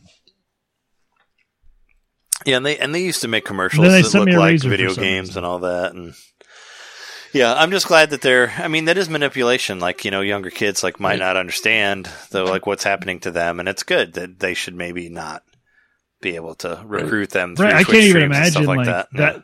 That that was one of those things. That's like they were coming after us at school, which were like, oh, more geeky school stuff. You know, don't want to do this after school. I don't want more school. You know, in the context of them coming after you at school, is different than in your video game space. Mhm. Oh, I can go to Twitch and watch video games, and they're talking. I don't know. That just seems so much slimier to me. Yeah, it's like more Right. more manipulative. You know, trying to get Mhm. in there and convince them to. Yeah, it's it's almost Yeah. it's, it's like the Russians using like the hatred for for uh, the Last Jedi to turn people to the to right wing stuff.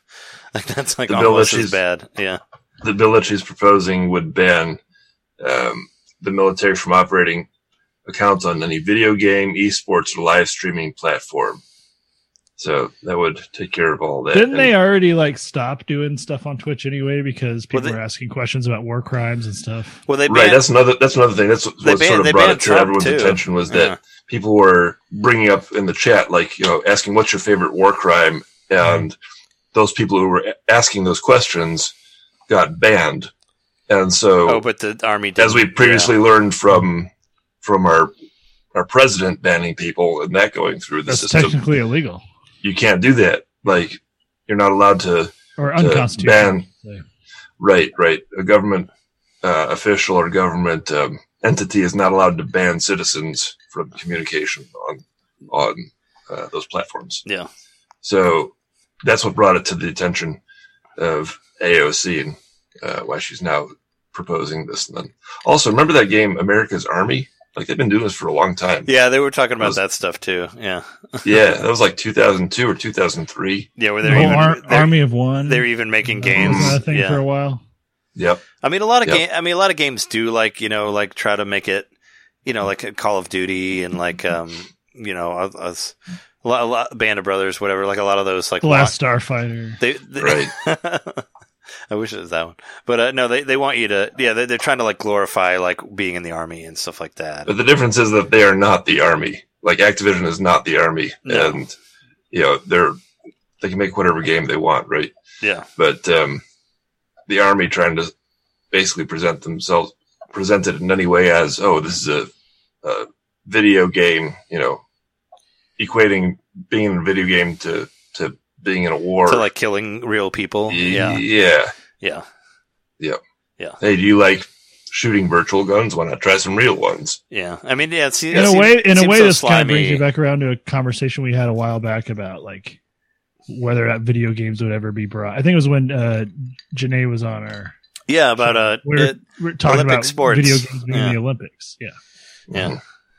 And how and it kind of like makes me think like the army would have something, or you know, the armed services would have something to do with that Mhm. somewhere. Just Right. Just, just thinking Well, of they do operate esports teams. Mhm. Yeah. Just thinking of like that game that you're saying, John, like Army making games. I don't know why, but it reminds me. Do you remember those like free comics you could get, like at the roller rink and stuff? And they were basically like trying to be like Spider-Man comics, but they were trying to sell you like Hostess cupcakes and stuff like that. Like that. remember that. That's what that's what I think of. It's like, well, because it obviously wasn't written and drawn by like a real comic artist or writer, but it was free, so it was like propaganda. It was like, oh, hey, you like mm-hmm. Spider Man? Here's a free Spider Man comic, and the moral of the story is buy Twinkies. like that, it's kind of the same thing. It's like we don't actually make games, but join the army. You know, like it's I don't know for some reason it reminds me of that. I used Want to see what happens yeah. next? yeah. Join the army. Yeah, they were like really bad. they were really bad stories involving like popular superheroes that were like that were just like, oh, and the reason was he wanted a Twinkie. Cool, we all have Twinkies. Go buy Twinkies, and it's like it's kind of the same thing. Uncle yeah. Ben died because He can have a Peter didn't Twinkie. sign up for selective services. Yeah. um, I would talk about one last thing, and then we'll be done. It's kind of a long one. Thank you for anybody who stuck around this long. Uh, we have we have a new Tetris Maximus event coming up this weekend with Paper Mario, and that'll be the tenth theme to go with uh, Tetris Maximus. So cool. I'll be I'll probably be streaming it uh, after this after this is posted, or I will have streamed before this has been posted. So I think I'm going to stream it Thursday night. So yeah, come play that and stuff. It'll be fun. I'll try my damnedest to get on that this weekend. Well, let me know. I'll do it later, of course. So it'll probably be at like two. I definitely want that theme, that Yeah. crisp theme, crisp paper. Yeah, and that's and like I said, what I've heard of that soundtrack is really really good. So I'd like to have more soundtrack stuff in Tetris 99 for it. So that gives me to, a reason to go back to play it, even though I've already beat the game. But yeah, this is our episode 230. Thanks for everyone for tuning in and listening to us. Um, you can find us at you can find us at youtube.com slash Nintendo Main Podcast. You can find us at nintendomainpodcast.com. Uh, you can find us at twitch.tv slash Nintendo Main Podcast. Uh, my schedule is I've been streaming. I'm still working through Final Fantasy IV. Uh, stream I'll stream that at 2 a.m. on Tuesdays. Um, well, Tuesday night, Wednesday morning. Um, also, I I've been doing like you know Switch stream stuff on Thursday. This Thursday, I'll be doing. Uh, well, I will have done Tetris 99, and of course, Saturday night's my favorite thing at 1 a.m. Come come and listen to some songs for WART Radio Live. Uh, this week, I'm going to do my. I'm going to do uh, basically do the first levels one that I did, and I'll add like an extra hour to it. So they've all been deluxe versions that have three hours in there. So come and watch it. I've been putting playing like YouTube stuff in the background to try to make it interesting to people. But it's been a fun thing for me to do. So come have a drink and listen to some video game music. And also, uh, Jess and I started a new podcast called uh, "How Is It Now," where we've we were talking about older movies that have won awards and how they have lasted across time. We we have a we have four episodes recorded and we have two posted as of right now. But I think it's a pretty good spectrum. We've done a we did a Birdman and the Crying Game, which was pretty fun. Um, I mean, the Crying Game I think is still a pretty good movie and like definitely one that was way ahead of its time if you haven't seen it. But it's it's been fun. That's what we've been doing lately. So it's on it's on the Drunk Monday uh, Honey Darling Show feed, and I put the Birdman episode on this feed as well. So I'm sure you listen to it. But if you want to hear the second one, go over there and listen to that. But uh, yeah, we've been your hosts. I'm Trey Johnson. I'm Jerry Mikowski. John Litter. And also, if you want to help us out, go to patreon.com slash Nintendo Main Podcast and uh, send us some money. If you give us as low as a dollar, you can hear all of our bonus shows. We'll have a new X-Pack one up soon, I promise. It's like I said, you know, it's been kind of crazy for all of us lately, so this might be a little bit, little bit later, but it'll definitely be on there. So look forward to that. And uh, we'll see you next week. See you.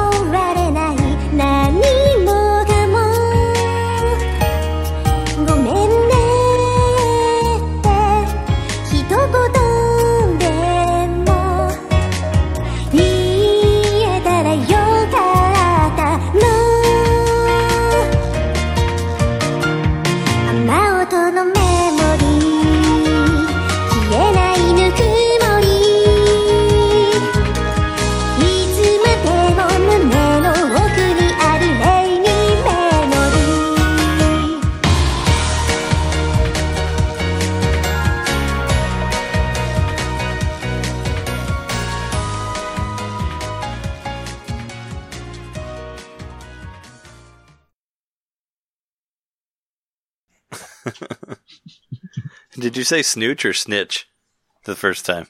He said Snooch. He did say snooch. Can we Okay. say it again? Sure. I think you did though. Snooch to the nooch on switch to the niche. It was worth it just to hear you say it again. Now say it again. No. Uh,